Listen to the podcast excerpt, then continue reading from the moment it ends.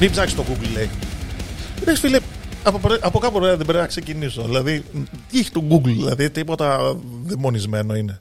Εντάξει, μπε και εκεί Αυτό και είναι η ψάξε. μεγαλύτερη μηχανή αναζήτηση. Εκεί τα βρίσκεις όλα. Ναι, και καλά λένε ρε παιδάκι μου, αν έχεις πρόβλημα υγείας, μην το ψάχνεις εγώ στο Google γιατί θα δείξει ότι έχεις πεθάνει. Και λέω, όσες φορές έψαξα να βρω κάτι που μπορεί να έχω θέμα υγείας, 9 στις 10 το πέτυχε το Google. Κοίτα, το θέμα υγείας είναι λίγο. Είναι κόκκινη Εντάξει, γραμμή. εννοώ- εννοώ γιατί ένα πιο, πονόδοντο. πιθα... Εννοώ πιο, ένα πιο πονόδοντο. πιθανό είναι να σε αγχώσει, δηλαδή να έχεις πονόδοντο και να πεις Χάνω το πόδι μου και να τρελαθείς. Ναι, ναι. Γιατί έχει τόση πληροφορία μέσα. Βέβαια και εγώ είμαι υπέρ. Δηλαδή, ε, πλέον έχοντας αυτό εδώ το εργαλειάκι, τόσο μικρό και τόσο άνετο, έχουμε όλη τη γνώση του κόσμου. Αλλά τι γίνεται; Πρέπει ε, είναι κάτι το οποίο δεν μας το έχουν εγκαταστήσει ακόμα και το αναπτύσσουμε μόνοι μας. Να Ένα το- φιλτράκι. να Να, το πούμε ξέρεις αλλιώς. πότε, πότε λέει βλακίες και πότε όχι. Φταίμε εμείς, δεν φταίει αυτό και δεν θέλουμε κανένα φίλτρο.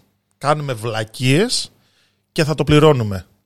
Δεν μπορούμε να έχουμε κάθε φορά έναν μπάτσο πάνω από το κεφάλι μας να μας λέει Αυτό τώρα θέλει φίλτρο για να το διαβάσεις. Διάβασε το, κρίνε όπως έκαναμε όλα αυτά τα τόσες χιλιάδες χρόνια. Θα κάνουμε και παπαριές. Ναι, δεν βλέπεις όμως τι θύλες έχουν ξεσκωθεί τώρα πλέον. Ο καθένας λέει το μακρύ του και το κοντό του. Γιατί έχουν όλοι ένα βήμα, μία πλατφόρμα να ανεβάσουν ναι. την νόμη τους Ναι, ναι, ναι. και γίνεται πανικός. Και εμένα δεν με ενοχλεί αυτό. Δεν με ενοχλεί να λες εσύ αυτό που έχεις στο μυαλό σου. Πες το. Με ενοχλούν οι υπόλοιποι που δεν μπορούν να καταλάβουν αν αυτό που λες στέκει ή όχι. το ότι τους βλέπουμε να υπάρχουν δεν σημαίνει κάτι.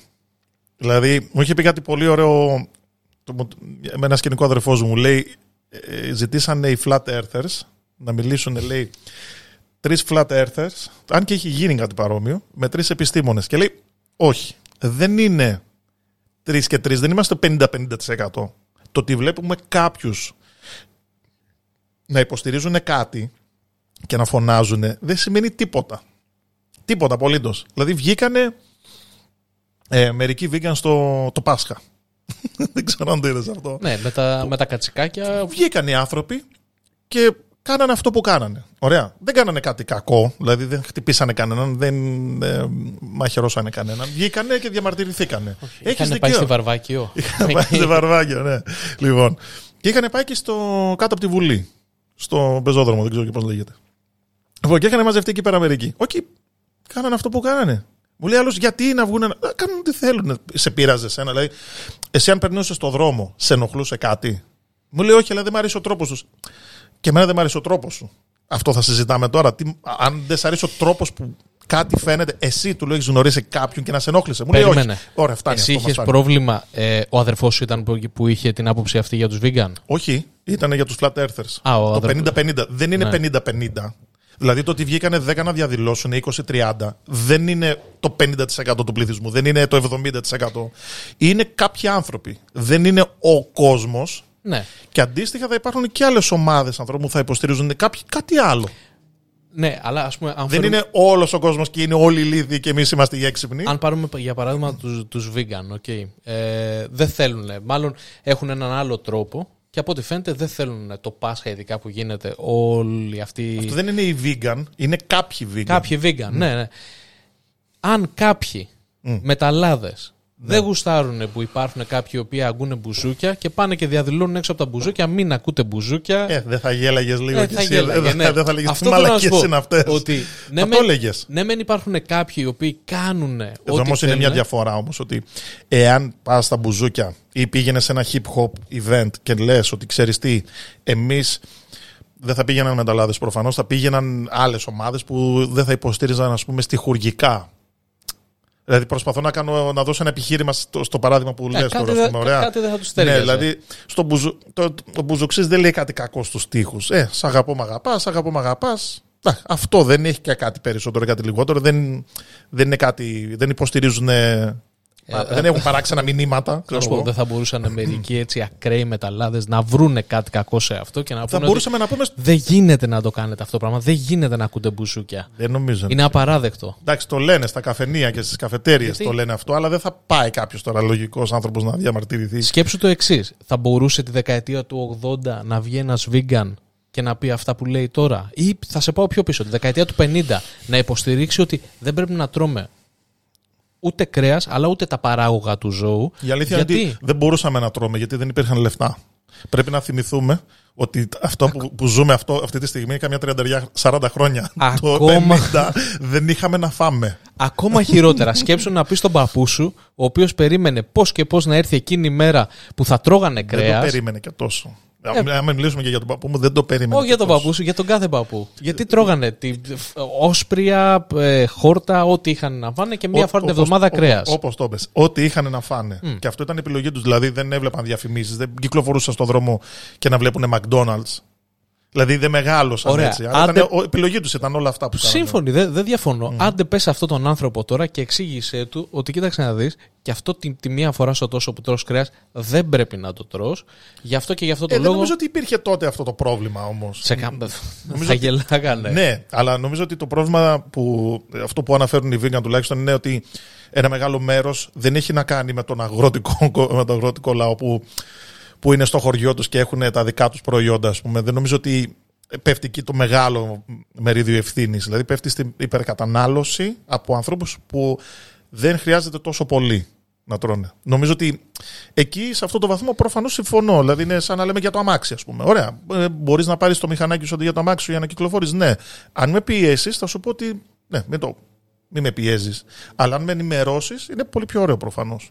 Ναι, οκ. Συμφωνώ σε αυτό. Συμφωνώ ότι στην ουσία αυτή τη στιγμή, έτσι όπως γίνεται η υπερκατανάλωση, δηλαδή όταν και εμείς το παρακάνουμε, υπάρχουν κάποιοι οι οποίοι αντιδρούν σε αυτό. Τώρα, να σου πω, μιας και είπες στον παππού σου, ήθελα να σε ρωτήσω για το.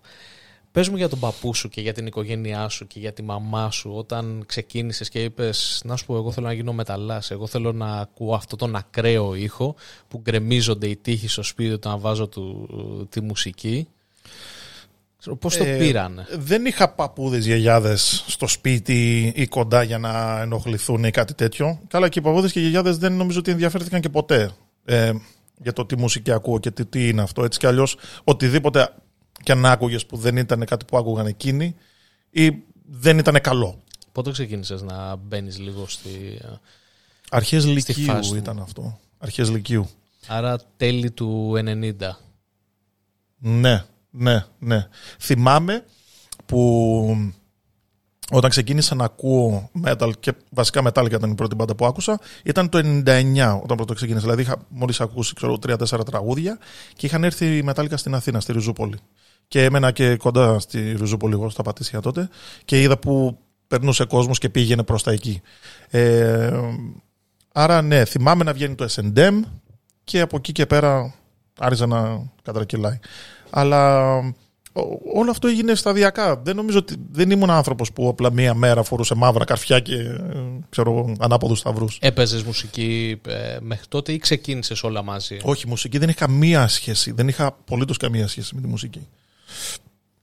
Κάτσε, δηλαδή έπαιξες, πέρασε και το Λύκειο; Όχι. Ε, όταν άκουγα metal, όταν ξεκίνησα να ακούω metal, σιγά σιγά ξεκίνησα να παίζω κιόλας. Αλλά μέχρι τότε δεν είχα πιάσει κιθάρα, ούτε πιάνα, ούτε Άρα δηλαδή κιθάρα. άργη- άργησες λίγο. Α, αρκετά. Αρκετά, αν με ρωτάς. Αρκετά. Αν με ρωτάς, δηλαδή, αν είναι καλό να ξεκινάς τόσο αργά, θα σου έλεγα όχι, αλλά αυτές ήταν οι συνθήκες. Δεν θα μπορούσα να είχα ξεκινήσει νωρίτερα, εάν κάποιος δεν μου μάθαινε τη μουσική αυτή. Ξεκίνησες με μαθήματα ή μόνος σου με τον κλασικό τρόπο Στην να ακούς αρχή- δίσκους; Όχι, δεν ήταν ούτε αυτός για μένα ο τρόπος. Δηλαδή, αυτό που λένε πολλοί, άκουγα δίσκους και έβγαζα τα κομμάτια, δεν ήταν ούτε αυτό, αυτό που έκανα. Ε, δεν είχα καλό αυτή εγώ, δεν, είναι- δεν ήμουν ιδιαίτερα χαρισματικός σε αυτό.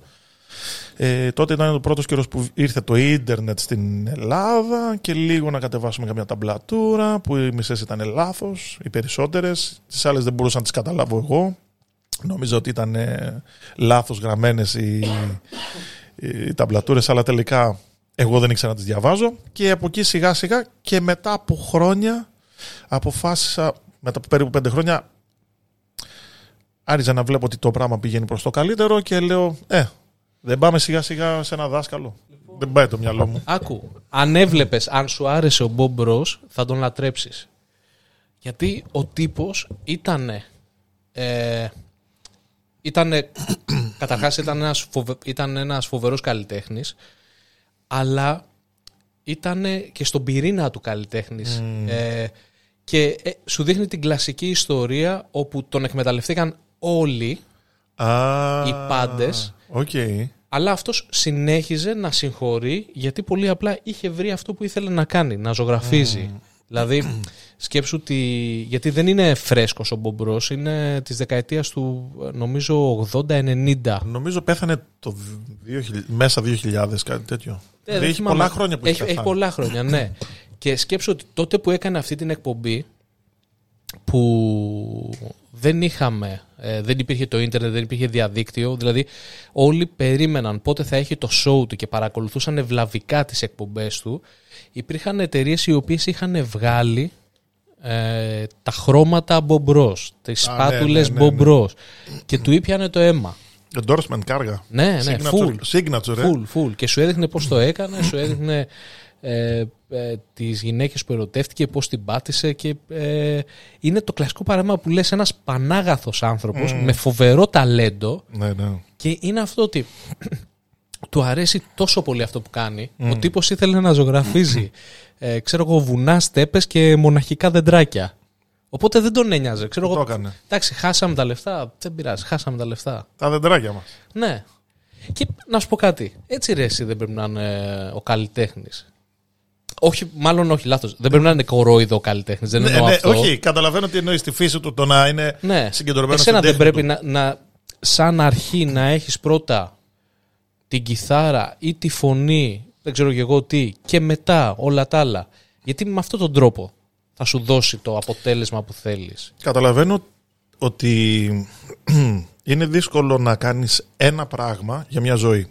Ό,τι και να είναι αυτό. Ό,τι επιλέξεις και να κάνεις, φτάνεις κάποια ηλικία 20, 25, 30 χρονών, επιλέγεις να κάνεις κάτι, έχεις δει κάτι που σου αρέσει πάρα πολύ, το κάνεις, αλλά μέσα στον χρόνο υπάρχει εξέλιξη, εάν εξελίσσεσαι προφανώς.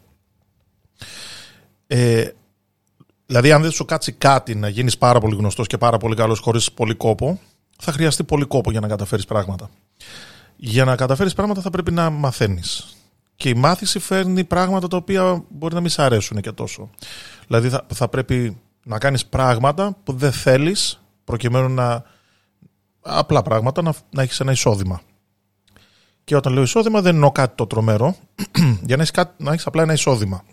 Όχι για να βγάζεις λεφτά, λεφτά. Άρα βλέπω ότι πολύ εύκολα μπορείς να αλλάξεις κατεύθυνση στην πορεία. Δηλαδή αν κάνεις κάτι 20 χρόνια, 25, δηλαδή φτάσεις στην ηλικία 50-55 χρονών, σ' αρέσει όπως σου άρεσε ή είδες πράγματα τα οποία σου άλλαξαν την άποψη τελικά και συνεχίζεις να σου αρέσει όπως σου άρεσε; Δηλαδή σχεδόν απίθανο να δούμε άνθρωπο καλλιτέχνη ο οποίος ξεκίνησε κινήθηκε προς μια κατεύθυνση, έκανε αυτό που έλε... και τον έβλεπες να είναι ερωτευμένος με αυτό το πράγμα. Παράδειγμα, Jimi Hendrix ήταν έτσι. Αλλά στα 28 του ε, δεν έχουμε παράδειγμα για Jimi Hendrix, δηλαδή πέθανε πολύ Ξέρεις νωρίς. τι, αυτέ, αυτές οι προσωπικότητες όμως δεν είχαν και ένα έτσι από την αρχή ένα, ένα αυτοκαταστροφικό στοιχείο μέσα τους. Ότι Όταν τα βλέπουμε 40 χρόνια μετά, ναι. Όταν, εκείνη την περίοδο, εκείνη την περίοδο τι δεν έλεγε ο καταλαβαίνεις. κόσμος, τι έβλεπε ο κόσμος. Δεν το βλέπε. Όχι. Δεν, Το θεωρούσε φυσιολογικό. Ή Κατόπι... σαν χίπης, τι είναι αυτό. Έτσι είναι. Ήταν για άλλες εποχές. Βέβαια, ξέρεις τι, σε αυτό που είπες, θέλω να σε ρωτήσω το εξής. Μάλλον να σου πω το εξής και αν πεις αν συμφωνείς, δεν έχει να κάνει με το αν έχεις πιάσει την καλή. Γιατί αν εσύ, όταν είπες ότι θα γίνω μουσικός, ε, τα κατάφερνες με την πρώτη και έβγαζες πολλά λεφτά, γινόσουν διάσημο, έκανες αυτό ακριβώς που ήθελες, ε, δεν θα σε έψινε. Δεν νομίζω ότι έχουμε τέτοιο παράδειγμα όμως. Ελληνικό, όχι. Όχι, γενικότερα. Είναι πάρα πολύ δύσκολο να βρεις ένα παράδειγμα το οποίο να ξέρουμε τι κρύβεται πίσω από την, από την επιτυχία και να ξέρουμε ότι έγινε με αυτόν τον τρόπο. Είναι πάρα πολύ δύσκολο να το μάθουμε και πιθανόν να μην το μάθουμε ποτέ κιόλας. Γιατί παρουσιάζονται πολλοί καλλιτέχνες επιτυχημένοι σαν καλλιτέχνες οι οποίοι δεν τους πρόθεσε κανένας. Γίνανε μόνοι τους. Έχουμε ελάχιστα παραδείγματα. Μάλλον έχουμε ελάχιστα παραδείγματα που ξέρουμε ότι έγιναν έτσι, αλλά δεν είμαστε και 100% σίγουροι ότι τελικά δεν, δεν υπήρχε κανένας απολύτως από πίσω. Δηλαδή Για να- βγαίνουν- βγαίνουν οι Ghost και λένε πάρα πολύ καλός ο πρώτο δίσκο. Ναι, αλλά μμμ, δεν ήταν μόνο αυτό. Δεν ήταν μόνο αυτό. Ήταν σε μεγάλη εταιρεία από την αρχή. Και Όχι, πώ ήταν σε μεγάλη εταιρεία από την αρχή; Γιατί δεν ήταν η πρώτη φορά που έκανε τη δουλειά αυτή αυτός. Ο Τομπάια. Καταλαβες. Δηλαδή, αν εγώ τώρα σταματήσω τους Full House, δεν παίζω με καμία μπάντα και κάνω μια άλλη μπάντα καινούρια και έχω υπογράψει συμβόλαιο και είμαι με, με γνωστούς καλλιτέχνες. Και πω, κοιτάξτε να δείτε, ε, πρώτη μου δουλειά. Πρώτη, τι πρώτη σου δουλειά; Πρώτη σου δουλειά είναι τώρα, με αυτή την μπάντα. Δεν είναι πρώτη σου δουλειά ever. Δηλαδή, το να βγάλεις πρώτη μουσική και να είναι καλή δεν υπάρχει. Κάτσε ρε, οι, οι μεγάλες μπάντες. Άμα πάμε στο Big Four, okay, αν πάρεις στο Metallica που. Ε, που μου είπες Metallica, ότι σε Metallica, φαν- βασικά οι Metallica γίνανε, πιο, γνω- γίνανε γνωστοί πριν βγει το άλμπουμ. Ναι, ήταν πριν βγει το με άλμπουμ. το καλημέρα. Όλοι όμως ήταν, όχι μόνο οι Metallica. Γιατί την εποχή, άμα δεις ένα ντοκιμαντέρ, έβγαζε δεν έβγαζε δίσκο, δεν είχε σημασία. Γεμίζαν τα μαγαζιά. Ήταν, ήτανε το είδος. Ήταν φρέσκο, Ήταν ήταν, η μόδα. καινούριο. Ήταν η μόδα, ναι. Ε, το, το, το ροκ εξελίσσεται. Okay. Και, α, και εσύ αν κάνεις κάτι το οποίο να είναι πιο πολύ στα σημερινά δεδομένα. Ε, Τώρα είναι πολύ πιο δύσκολο από τότε. αν πάρουμε δηλαδή ας πούμε Αν πούμε ότι η μπάντες- Metallica είναι ένα καλό παράδειγμα που είπες, ας πούμε, ότι δεν είχαν βοήθεια, ξεκίνησαν από το μηδέν, όντως μπλα μπλα μπλα. Είναι ένα πολύ καλό παράδειγμα. Και είχαν, είχαν προϊόν. δηλαδή ναι, δεν, ναι, έγινε, ναι, ναι, δεν ναι. έγινε κατά τύχη. Είχαν Όχι, όχι. βαρβάτο προϊόν. Μα προφανώς. Δηλαδή, σε ένα έδαφος το οποίο αναζητάει τέτοια μουσική, το προσφέρεις. Και το προσφέρεις καλά. Μμμ. Όπως και οι υπόλοιπες μπάντες που το έκαναν τότε. Αλλά το θέμα είναι ότι εντάξει, οι Metallica συνέχισαν. Πολλές μπάντες σταμάτησαν τότε. Λίγες μείνανε. Και, λίγες, και ακόμα λιγότερες έβγαλαν καλά άλμπουμ στην πορεία. Ε, αλλά ε, μιλάμε για ένα γεγονός το οποίο ήταν σταυροδρόμι ευκαιριών. Δηλαδή, ε, κατάλληλη στιγμή, την, την κατάλληλη εποχή. Αλλά αυτό δεν το έχουμε γενικά. Δηλαδή, είναι σαν να λες, περιμένω να κερδίσω τον Τζόκερ. Είναι σαν να μην υπάρχει νικητής. Δηλαδή και κέρδισε και κάποιος τώρα και τι έγινε. Δηλαδή, εάν σκέφτεσαι ότι θα βγαίνει έτσι με αυτόν τον τρόπο, δεν. δεν απλά Αν, δεν. αν η Full House, ας πάρουμε ε, τους Full House για παράδειγμα, δεν ήταν ελληνική μπάντα, ήταν βρετανική ή ήσασταν Αμερικανοί, θα είχατε καλύτερη τύχη πιστεύεις επειδή θα ήσασταν μέσα στο... Δεν ξέρω. πιο καλά μέσα στο... Πώς το βλέπεις; Ε, θα ήταν λίγο. Δεν μπορώ να σου πω με σιγουριά. Νομίζω ότι το, η διαφορά που θα είχα, θα είχε η μπάντα, είναι ότι, α, οκ, μπορεί και να γνώριζα, να συναντούσα εννοώ και να γνώριζα, όχι να τον ήξερα από πριν, ε, κάποια άτομα τα οποία να είναι στο χώρο και να μπορούσαν να, να, συνε- να κάνουν μια συνεργασία. Αλλά οι συνεργασίες δεν έρχονται τσάμπα ποτέ. Άρα και τώρα να θέλω να συνεργαστώ με κάποιον, μπορώ, αν πληρώσω. Δεν υπάρχει τόσο πολύ αυτό το, το κάνω γιατί μ' αρέσει η μπάντα σου. Αυτό Πώς πάει, θες να μπούμε σε αυτό το κομμάτι; εννοείται. Δηλαδή, Εννοείται. πόσα, λε- πόσα λεφτά έπρεπε να δώσεις ή θα πρέπει να δώσεις προκειμένου να παίξει. Αν, αν υπήρχε ένα σχήμα το οποίο θα έδινες όλους στην περιουσία και θα έλεγες εγώ θα πληρώσω για να παίξω με αυτές τις μπάντες. Α υποθέσουμε ότι θα είχε και το αποτέλεσμα που θα ήθελε. Θα γίνεις γνωστός, θα, θα έπιανε. Ποιο θα ήταν και πόσα λεφτά θα έπαιρνε αυτό το σχήμα; Εάν μιλήσουμε για, για απλά μεγάλες μπάντες, όχι για τεράστιες, είναι κάποιες μπάντες όπως είναι ας πούμε η Black Label Society. Το πρόβλημα με αυτές τις μπάντες ποιο είναι, ότι δεν θα, δεν θα, γίνεις, δεν θα πας να παίξεις αυτή τη στιγμή direct support. Θα παίξεις πρώτος στις τέσσερις μπάντες, ξέρω εγώ. Και θα πληρώσεις χρήματα. Ε, Ενδεικτικά πόσο μπορεί να έδινες για να παίξεις για Black Label για Society, Black Label. για ένα μήνα υπολογίζω κανένα 30 με 40. Ορίστε. 30 με 40.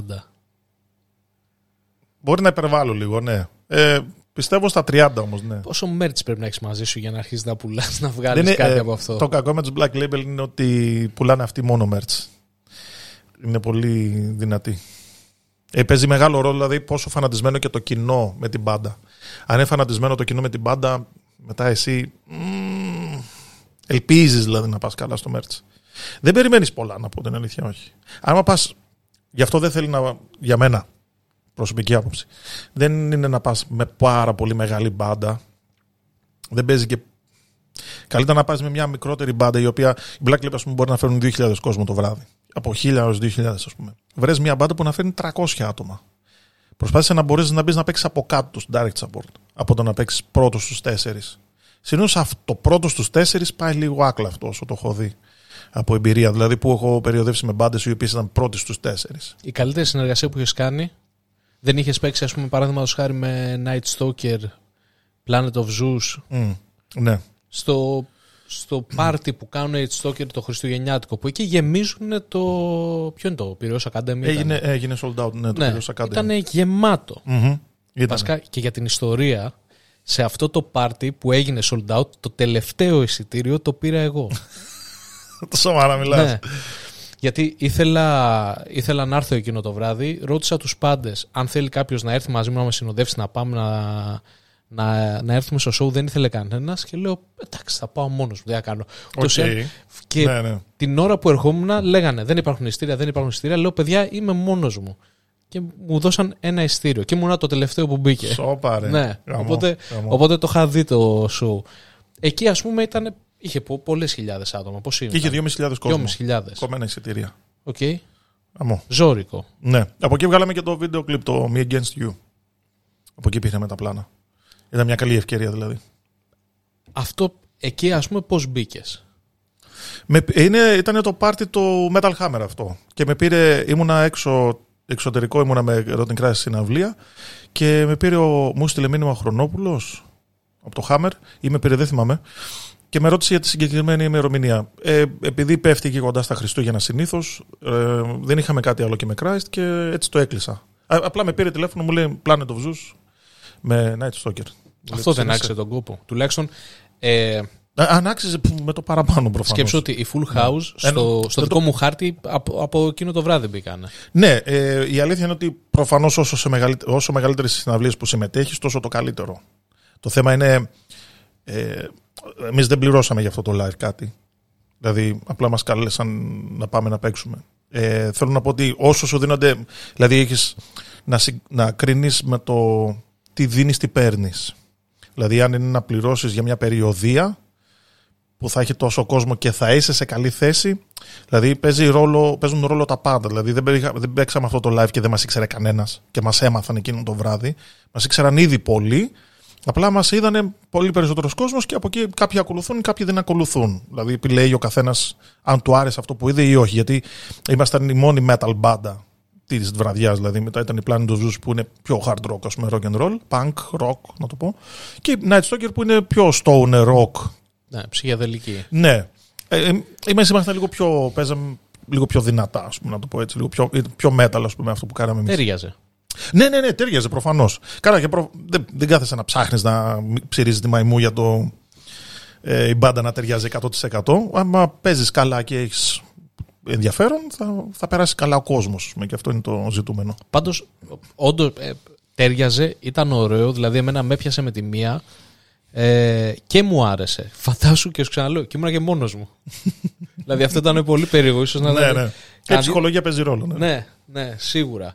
Ε, αν βρισκόντουσαν μπάντες σαν τη δική σου και άλλες Έλληνες και κανονίζατε ένα tour μεταξύ σας. Ελληνικό. Ναι.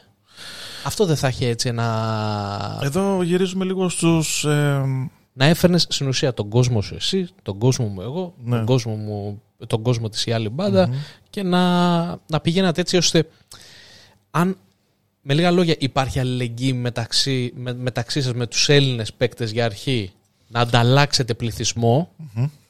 Δηλαδή παραδείγματος χάρη ξέρω τους Chronosphere okay. ελληνική μπάντα και αυτή επειδή ξέρω και το σπυρο να παίζατε ξέρω εγώ, με τους Chronosphere και τους Shadow μας. Μοιάζουν τα είδη σας. Μετά να παίζατε α, με τους Bad Habits που ήταν εδώ τις προάλλες ή ακόμα και η Rotting Christ που είναι μεγάλη μπάντα.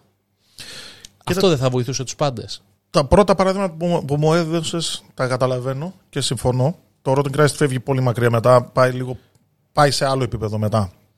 Ε, ε, πέφτουν πολύ περισσότερος κόσμος που θέλει να παίξει με τους Rotten Christ, άρα εκεί αρχίζουν και συγκρούονται πολύ τα, τα συμφέροντα. Αλλά άμα μιλάμε για πιο μικρές μπάντες, είναι σωστό αυτό που λες. Απλά υπάρχει ένα μεγάλο πρόβλημα. Τα έξοδα. Και τι εννοώ τα έξοδα, ότι αν πούμε ότι πάνε τρεις μπάντες, ωραία, σκέφτονται όλες οι μπάντες. Η άλλη μπάντα θα φέρει αρκετό κόσμο. Και, αυτόν, και αυτή την μπάντα ποιος θα την πληρώσει; Γιατί όταν εσύ θες να κλείσεις ένα live, ωραία, με ποιον θα μιλήσεις, με το μαγαζί. Και τι deal θα κάνεις με το μαγαζί; Πόρτα. Στο εισιτήριο. Καλή τύχη. θα πρέπει να το ρισκάρεις. Ναι. Σε ποια πόλη θα πας; Τα έχετε δοκιμάσει αυτά. Δηλαδή, τώρα εμένα προσπαθώ να μπω λίγο να, να Και το ναι και ο- σκεφτώ και ναι και όπω όχι. το Ε, λες. Έχω προσπαθήσει και τώρα προσπαθώ αυτή τη στιγμή που μιλάμε να, το, να οργανώσω κάτι τέτοιο που λες, γιατί συμφωνώ σε αυτό που λες, δεν είναι, δεν είναι λάθος προφανώς. Δηλαδή είναι καλό να έχεις και κάποιον μαζί σου, δεν, είναι ωραίο να έχεις ένα πακέτο και να προσπαθείς, να- αλλά δε- επειδή δεν είναι εύκολο να, να γίνει και εκείνη που θα γυρίσω στο ότι αν υπάρχει αλληλεγγύη, η εύκολη απάντηση είναι όχι. Η εύκολη απάντηση είναι όχι. Αλλά άμα, άμα μιλήσεις με, με τις άλλες μπάντες, θα δεις ότι δεν είναι ότι δεν θέλουν. Είναι ότι βρίσκουν. Υπάρχουν, όχι βρίσκουν. Υπάρχουν μεγάλα εμπόδια στο να, να μπορέσει να γίνει αυτό το πράγμα. Υπάρχουν πολλά εμπόδια. Και δεν φταίνε πάντα οι ίδιες οι μπάντες. Δηλαδή, οι μπάντες θέλουν να πάνε να παίξουν. Είναι διατεθειμένες να ξοδέψουν λίγα χρήματα για να κάνεις κάποια live στην Ελλάδα. Δεν είναι τόσο μεγάλο το κόστος. Αλλά Ωραία. υπάρχουν και άλλα εμπόδια. Στο Βόλο, ας πούμε, που πάνε και παίζουν. Okay. Και πες ότι έκλεινε ένα μαγαζί. Ποιο θα ήταν, θα ήταν τα οδηπορικά. Πήγαινε, έλα, πες ότι ας πούμε έμενες εκεί κιόλας. Ε, δηλαδή, Πόσα είναι αυτά; δεν αξίζει τον κόπο να πας και πόσο μάλλον στην Ελλάδα μπορείς να πας παντού με το αυτοκίνητό σου να πας από μόνο σου έστω και με λιγότερες ε, αποδοχές να, να, ξέρω, να κάνεις ένα Δεν tour συζητά- πρώτα απ' όλα στην Ελλάδα Δεν βάζουμε καν στην κουβέντα να, να βγάλεις λεφτά. Υποτίθεται μιλάμε τώρα για. Λέμε για μπάντες οι οποίε τώρα θέλουν να επενδύσουν. Δηλαδή θέλουν, η προτεραιότητά τους είναι να τους δει ο κόσμος. Η προτεραιότητας, προτεραιότητα, προτεραιότητά τους δεν είναι να βγάλουν λεφτά. Εντάξει, άρα ξεκινάμε ότι εξ αρχής δεν τους νοιάζει και τόσο πολύ αυτό. Τους νοιάζει περισσότερο να, να πάνε κάπου και να παίξουν. Είναι πάρα πολλές οι μπάντες για να μπορέσει και ο διοργανωτής να διαλέξει το ποια μπάντα θα πάρει. Δηλαδή είναι πάρα πάρα πάρα πολλές οι μπάντες. Πραγματικά είναι πάρα πολλές οι μπάντες. Δηλαδή δεν είναι. Έχεις αρκετά έξοδα στα οδηπορικά σου κτλ. Αλλά και εσύ θα τα ζυγίσεις μετά. Εάν είναι να με δουν 150 άτομα, αξίζουν 300 ευρώ να δώσω; Το βάζεις κάτω και το ξανασκέφτεσαι. Ναι, ωραία. Όχι, αξίζει. 150 άτομα δεν θα είχα λέει ευκαιρία να με δουν. Ωραία, πολύ ωραία. Με ποιους όμως παίζω; Παίζω με μια μπάντα που είναι heavy metal. Μμμ, άρα ο κόσμος του δεν ταιριάζει για τόσο με το δικό μου. Και λες, αξίζει. Δηλαδή, γι' αυτό σου λέω ότι δεν είναι το μόνο πράγμα. Πας, πληρώνεις, παίζεις. Ρε, Εσύ παρά είναι σύνθετο. Παρά είναι σύνθετο. Δε- Δεν θα έπρεπε να είναι πιο απλό.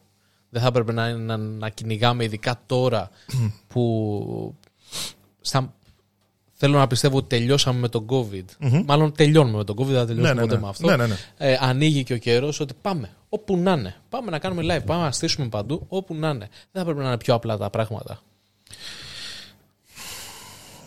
Θα μπορούσε να πάει Κοίτα. η κουβέντα λίγο στα, στα, στο. Ίσως το λέω πιο ρομαντικά και όταν παίζουν λεφτά στη μέση να μην Δεν γίνονται γίνεται, απλά να, τα, ναι, τα πράγματα. δεν γίνεται να κάνουμε τίποτα στη ζωή χωρίς λεφτά. Ε, πρέπει να επιβιώσουμε. Άρα πρέπει να βάλουμε πάντα το γνώμονα ότι ό,τι και να κοστίζει κάτι, πρέπει να ξέρω τι δίνω για να έχω και την επόμενη μέρα να φάω. Από αυτή τη δουλειά βγαίνουν λεφτά. Από αυτό που κάνω εγώ, ναι. Από να έχεις μια μικρή μπάντα, προφανώς όχι. Είναι. Οπότε το έχεις μετανιώσει αυτό. Που σου έχει, πε- μάλλον όχι αν το έχεις σου έχει πέρασει από το μυαλό ότι ε, μήπως τελικά ήταν όλο αυτό χάσιμο χρόνου και χρημάτων. Προφανώς όχι, γιατί εκεί που είμαι εγώ τώρα έχω την τύχη να είμαι εκεί που είμαι. Δεν είναι και κάτι που γίνεται γενικότερα. Δηλαδή, το να κάνεις μία μπάντα είναι κάτι που γίνεται. Αλλά το να μπορείς να, να ζεις από μπάντα, δηλαδή να είσαι επαγγελματίας μουσικός, ναι, αυτό είναι λίγο, περιορίζει λίγο περισσότερο. Άρα και το κάνω τόσα χρόνια. Δεν είναι ότι το βλέπω να πέφτει. Ίσα ίσα το αντίθετο που ανεβαίνει κιόλας. Και προσωπικά σαν Βαγγέλης, αλλά και σαν μπάντα η Full House.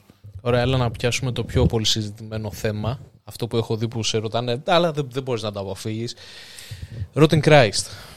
Μμμ. Οκ. Έπαιξες σε αυτή την μπάντα για 7 χρόνια.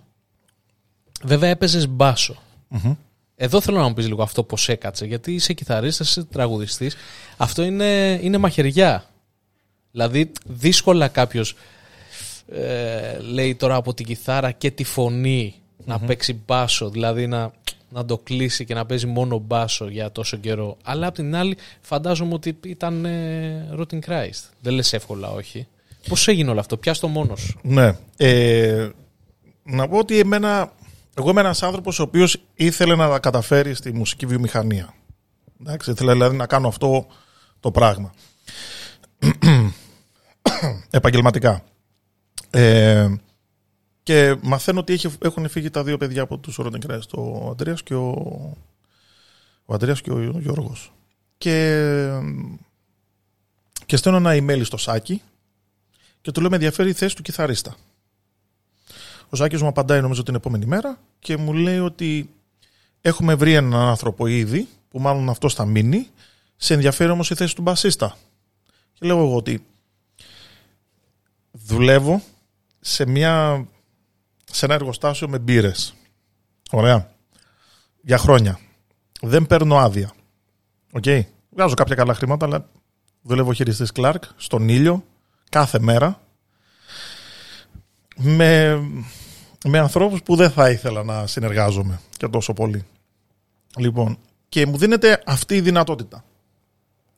Για μένα ήταν αρκετά ξεκάθαρο το τι θα έκανα. Απλά υπάρχει ένα μεταβατικό στάδιο πάντα, γιατί δεν είναι τόσο εύκολο να μπορείς να ισορροπήσεις την αλλαγή αυτή.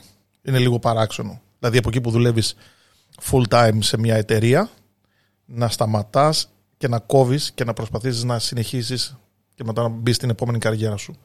Η οποία δεν ξέρεις πόσο καιρό θα κρατήσει. Έχεις πάντα το φόβο ότι να μην κλείσω την πόρτα την εταιρεία. Που τελικά κατέληξα να, να σχεδόν να δείρω δύο άτομα φεύγοντας. Ε, γιατί είχαν φτάσει τα πράγματα σε ένα, στο απροχώρητο με την κοροϊδία. Περίμενε. Φεύγοντας από, τη, από τις μπύρες ή ναι, από ναι, από τις μπύρες. Όχι, όχι, από του Rotting. Από του Rotting πήγα μια χαρά. Δεν είχαμε πρόβλημα. Ε, από τις μπύρες, από τις μπύρες. Ε, δεν ήταν δηλαδή ότι λέω ή κιθάρα ή τίποτα. Δεν είχα αυτόν τον εγωισμό. Αλλά είχα και κάποιους περιορισμούς. Δηλαδή, μου είχαν πει φίλος που δούλευε στα και μου λέει, Τα σε ενδιέφερε, Λέω όχι. Έχει καλό μέρο γάμα. Του λέω δεν με νοιάζει. Άρα θέλω να πω ότι ήξερα τι είμαι διατεθειμένος να κάνω και τι δεν είμαι διατεθειμένος να κάνω. Και είχα βάλει αυτή τη γραμμή. Ε, αφού μπήκα στους Christ, εντωμεταξύ είναι και κάτι αρκετά μεγάλο. Δηλαδή δεν είναι ότι μπήκε σε μία μπάντα. Ήταν ήδη μεγάλη μπάντα. Ναι. Ήταν ναι, ήδη φτασμένη ναι, μπάντα. Ναι. Και όταν μπήκα ήθελα να δω τι μπορώ να κάνω κι εγώ προφανώς για να ανέβει. Μπαίνοντας στους Christ, εσύ σε τι επίπεδο ήσουν μουσικά; Τι, τι είχες κάνει, σε σύγκριση. Όχι αν ήσουν καλός παίκτης. Okay. Αυτό θα το, θα το, θα, αν δεν ήσουν, δεν θα σε παίρνανε. Ναι, ναι. Θέλω να πω, τι είχες κάνει, τι είχες δει, τι είχες μυρίσει; Πού είχες φτάσει, δηλαδή. Εγώ είχα βγάλει ήδη ένα, το πρώτο άλμπου με Full House. Ε, είχαμε κάνει live και ε, είχα, είχα εμπειρία επί σκηνής. Ε, πιο ακαδημαϊκά είχα και ένα χαρτί από το RGT που είναι ένα, ένα τύπου, μια εξέταση που κάνουν, έρχονται από την Αγγλία μια φορά δύο το χρόνο και δίνεις εξετάσεις. Το οποίο δεν έχει καμία σχέση αυτό με τα. Τα παιδιά δεν τους ενδιαφέραν κάτι τέτοιο προφανώς. Ε, είτε το είχα είτε δεν το είχα, δεν θα τους απασχολούσε αυτό. Ε, αλλά η εμπειρία μου ήταν on stage αυτή. Γι' αυτό και τους είχα στείλει κιόλας και βίντεο το πώς είμαι στη σκηνή, γιατί φαντάζομαι λέω θα τους ενδιαφέρει να δούνε πώς πώς κινούμε πάνω σε ένα stage. Βέβαια, σαν τραγουδιστής, αλλά πάλι μπορείς να καταλάβεις ένας άνθρωπος. Ε, σίγουρα σίγουρα μπορείς να καταλάβεις. Στην ουσία, από το τραγουδιστής κιθαρίστας, ε, αφαιρείς κάτι για να μείνεις μπασίστας. Είναι πιο ήσυχη η δουλειά του μπασίστα, έτσι δεν είναι; Πολύ. Ε, για να μην παρεξηγηθεί τώρα κάθε εκεί. Όχι, ρόλο αγαπάνε τους μπασίστες. Ε, ε, ήταν πολύ πιο εύκολη δουλειά που είχα να κάνω από, από τις δυνατότητές μου. Δηλαδή, οι απαιτήσεις δεν ήταν μεγάλες, δεν ήταν υψηλές. Δηλαδή, ε, ήταν αρκετά εύκολο για μένα να μπορέσω να κάνω... Και γι' αυτό υπήρχε και πιο ελευθερία στο performance. Γιατί έχεις πολύ λιγότερα πράγματα να κάνεις, άρα εγώ δεν μπορώ να σκέφτομαι τον εαυτό μου να είμαι πάνω σε μια σκηνή, να παίζω metal και να κοιτάζω από κάτω τον, τον κόσμο απλά. Καρφωμένος στατικός. Σαν, ναι, δεν σαν τα, ναι, τον δεν, μπάσο. Δεν, τα μπορώ αυτά, ναι. Δεν τα μπορώ. Και δεν μου λες θυμάσαι να μου πεις το... Γιατί εντάξει πρόβες και τέτοια είναι στάνταρ. Το πρώτο live που έπαιξες με Christ και τη διαφορά, τι ένιωσες, πώς ήταν ας πούμε, ποια ήταν η σκηνή ή τι είχες από κάτω σου εκείνη τη στιγμή; Ε, παίξαμε πρώτο live στο Cork στην Ιρλανδία. Ήταν ένα Ένα μικρό φεστιβάλ, το κάνανε indoor αυτή τότε, γιατί ήταν ε, ε, Απρίλιος νομίζω. Και στην Ιρλανδία, εντάξει, δεν έχει και πολύ ζέστη εκείνη την εποχή, άρα και βρέχει και πάρα πολύ, άρα τα ανοιχτά τα ψιλοξεχνάνε αυτοί. Και παίζαμε headline την τρίτη βραδιά, αν θυμάμαι καλά. Και ε, ε, ήταν αυτό που ήθελα να είναι. Δηλαδή ανέβηκα πάνω στη σκηνή και ο κόσμος είδε την μπάντα και ήθελε να τους δει. Το έβλεπες ότι ήθελε να, τους δει, να, να δει την μπάντα να παίζει live. Δηλαδή, Άτομα, ή ξέρεις πως ήταν ε, από κάτω; ε, ναι, ε, 300-350 άτομα. Ήταν ένα σχετικά μικρό κλαμπ. Συντηρητικό. Ήταν sold out. Ναι, ναι, ναι. ναι. Συντηρητικό. Την προηγούμενη μέρα νομίζω παίζανε οι. Δεν θα το θυμηθώ. Τρίπτικον. Μάλλον. Δεν είμαι σίγουρος. Τρίπτικον. Ναι. Δεν ξέρω. Ε, ο Ελβετός που είχε και τους. Ε... Oh, μπορώ να θυμηθώ τώρα. Κολλήσει το μυαλό μου. Εν πάση περιπτώσει. Anyway. Οπότε ήταν. ε, δεν- Περίμενα να μου πεις τώρα ότι με το καλησπέρα θα παίξατε κάπου σε χίλια άτομα μπροστά, θα γινόταν. Ε, το επόμενο live ήταν μεγαλύτερο. Παίξαμε σε ένα φεστιβάλ στην Ιταλία, το οποίο ήταν, είχε περισσότερο κόσμο. Ε, ήταν λίγο μεγαλύτερο. Ήταν φεστιβάλ κανονικό αυτό, open, το οποίο εκεί είχε περισσότερο κόσμο, ναι. Πριν μου πεις για τα τουρ, θέλω να σε ρωτήσω που είχατε πάει. Ποιες είναι οι προποθέσει για να μπει κάποιος σε μια τέτοια μπάντα; Τις προποθέσει τις θέτει, τις θέτει κάθε μπάντα ξεχωριστά. Δηλαδή δεν υπάρχουν. Έχουμε κάποια standards που έχουμε στο μυαλό μας με βάση αυτό που βλέπουμε στην μπάντα. Δηλαδή, άμα βλέπεις τώρα, ας πούμε, τέσσερις μαλλιάδες, φαντάζεσαι ότι θα θέλουν μαλλιά, άμα φύγει κάποιος από αυτούς. Ναι. Δεν είναι απαραίτητο προφανώς, αλλά αυτό βλέπεις εσύ. Εντάξει. Αν είναι όλοι γυμνασμένοι, λες, μάλλον θα πάρουν και κάποιο γυμνασμένο. Ε, σε αντίθεση με τον Ζακ που πήρε τον πιο λεπτό άνθρωπο στον κόσμο. Τον έχω δει όντω, ο κιθαρίστας του Ζακ, ναι. ο οποίος είναι ωραίος παίκτης, ε. Ε, φα- Είναι πάρα πολύ καλός παίχτη. Φίλε, αλλά είναι- Η αλήθεια είναι ότι τον πήρε μάλλον γι' αυτό. Γιατί όντως είναι πάρα πολύ καλός παίχτη. Είναι και πάρα πολύ αδύνατος, είναι λελέκι. Είναι εκνευριστικά δυνατό. Δηλαδή Ναι, ρε. δεν βγάζει νόημα το πόσο. Δηλαδή σχεδόν ο άνθρωπος έχει πρόβλημα. Δηλαδή δεν εξηγείται. Ναι, και πώς γίνεται να έχει τόση δύναμη σε αυτό το αδύνατο κορμί που έχει; Έχει τα δαχτυλάκια του. Εν πάση περιπτώσει, κοίτα, ναι, ότι θες, ας πούμε, να. Ε, δεν γίνεται ξαφνικά, πώς το λένε, να είναι οι άλλοι με μαλλιάδες με τατουάζ κομμάτια και να πας εσύ με ροζ βανέλα χωρίς τατουάζ και να είσαι. Δεν θα πήγαινες και διαφορετικός. εσύ αν, είχες τόσες, ε, αν ήσουν τόσο διαφορετικός και Άρα- εσύ ο ίδιος δεν πας και δεν στοχεύεις εκεί. Έτσι κι αλλιώς. Άρα δεν θέλουν τον καλύτερο παίκτη. Θέλουν τον καλύτερο παίκτη που να συνδυάζει, ρε παιδί μου, και την, και την ανάλογη Το έχει, πει, εμφάνιση. το έχει πει πολύ ωραία τώρα που, που λέγαμε και για τον Rob Zombie. Το έχει πει πολύ ωραία αυτός. Λέει, όταν πρέπει να βρεις έναν άνθρωπο ο οποίος να έχει καλή σκηνική παρουσία, να παίζει καλά και να μην σου πάει τα αρχίδια, καταλήγουμε σε μια πολύ πολύ μικρή ομάδα ανθρώπων. Δεν είναι πάρα πολύ εκεί έξω που να μπορούν να τα έχουν όλα. Μμ. Και, και κανένας δεν τα έχει όλα τέλεια προφανώς. Ε. Δηλαδή, κάπου χάνει και κάπου κερδίζει. Δηλαδή, το ότι παίζουν τόσο πολλοί, τόσοι πολλοί άνθρωποι μουσική, δες πόσα πράγματα έχουμε συζητήσει τόση ώρα για το τι έχεις να αντιμετωπίσεις για να είσαι κάπου. Άρα δηλαδή είναι πολύ δύσκολο να έχεις και συνδυασμούς. Πόσο μάλλον τώρα όταν είσαι και με άλλους τρεις, τέσσερις ανάλογα πόσα άτομα είναι η Δεν μπάντα. μου λες από τους full house ε, πηγαίνοντας σε μια μπάντα που παίζει, ξέρεις, μαύρο, σκοτεινό metal ή πιο, ξέρεις, πιο σκληρό από αυτό που έπαιζες. Ε, δεν θα έπρεπε να έχεις και εσύ τα ίδια ακούσματα να σου αρέσει να, να μπει σε όλη αυτή τη φιλοσοφία; Εγώ για μένα θα ακουστεί λίγο εγωιστικό, αλλά για- εγώ για μένα οφείλω να κάνω ό,τι αισθάνομαι εγώ καλύτερα ότι πρέπει να κάνω. Και αν δεν αισθάνομαι να πάω πιο βαθιά στα σκοτεινά μέρη, δεν θα πάω. Ε, απλά έχει τύχει να το έχω κάνει πολύ νωρίτερα. Δηλαδή, ε, έχω ακούσει πολύ πιο extreme ε, μουσική πολλά χρόνια πριν ε, μπω στους Rolling Christ. Αν, αν σου ζητάγανε να μπεις σε μια μπάντα πολύ μεγάλη, ας πούμε για παράδειγμα Behemoth, okay, όπου πέραν απ- από αυτό το σκληρό ήχο έχουν και την ανάλογη εμφάνιση. Δηλαδή φοράνε κοστούμια και έχουν και βάφουν το πρόσωπό τους με αυτές τις λευκές κρέμες, ξέρεις, πιάνουν τα μαλλιά κτλ. Κάτι τέτοιο θα το έκανες, θα το τράβαγες σε αυτό το σημείο. Να, να φοράς Ναι, άμα- στολή σε κάθε live. Ξέρεις τι. Ναι, ναι, ναι. Δεν, δεν το θεωρώ κάτι κακό. Δεν το θεωρώ κάτι κακό. Δηλαδή, είναι, αν κάτι είναι, κα- υποστηρίζεται καλλιτεχνικά από την πάντα, δεν θεωρώ κάτι κακό. Τώρα, εάν μου πεις, ας πούμε, όπως είναι οι Ghost, οι οποίοι Είναι ένας. Και, δεν φαίνεται- και οι υπόλοιποι δεν φαίνονται καν. Καλά, Δεν μ' αρέσουν οι Ghost, άρα δεν είναι και λογικό παράδειγμα, δεν ξέρω. Ε, Καλά, εκεί δεν θα σε νοιάζει. Εφόσον δεν αφαίνεσαι, δεν θα ξέρει κανείς τον παίχτη. όχι, δεν μ' αρέσουν ενώ δεν, δεν θα μ' άρεσε εμένα. Να... Α, δεν θα σ' άρεσε να μην φαίνεσαι. Ε, πρώτα απ' όλα αυτό. Δηλαδή, άμα ήταν θα φορούσα και μάσκα από τώρα. δηλαδή, δεν θα εμφανιζόμουν πουθενά. Δηλαδή, είναι στο χαρακτήρα και των ανθρώπων προφανώς. Δηλαδή, αποφάσισα στους Full House να τραγουδώ και να παίζω κιθάρα. Προφανώς με ενδιαφέρει να φανώ. Αν δεν ήθελα να φανώ, δεν θα έκανα αυτή τη δουλειά ίσως. Να έκανα, αποφάσισα να, κάνω, να συνεχίσω αυτό που έκανα πριν, ας πούμε. Αλλά προσπαθώ να είμαι ειλικρινής τουλάχιστον με τον εαυτό μου και να μην έχω πρόβλημα με, τις, ε, με τα θέλω μου και αυτά που μου αρέσουν από τη στιγμή που δεν ενοχλώ άλλους. Ε, αλλά ναι, με τους Μπεχήμο θα έπαιζα, ναι, άνετα πιστεύω, ναι.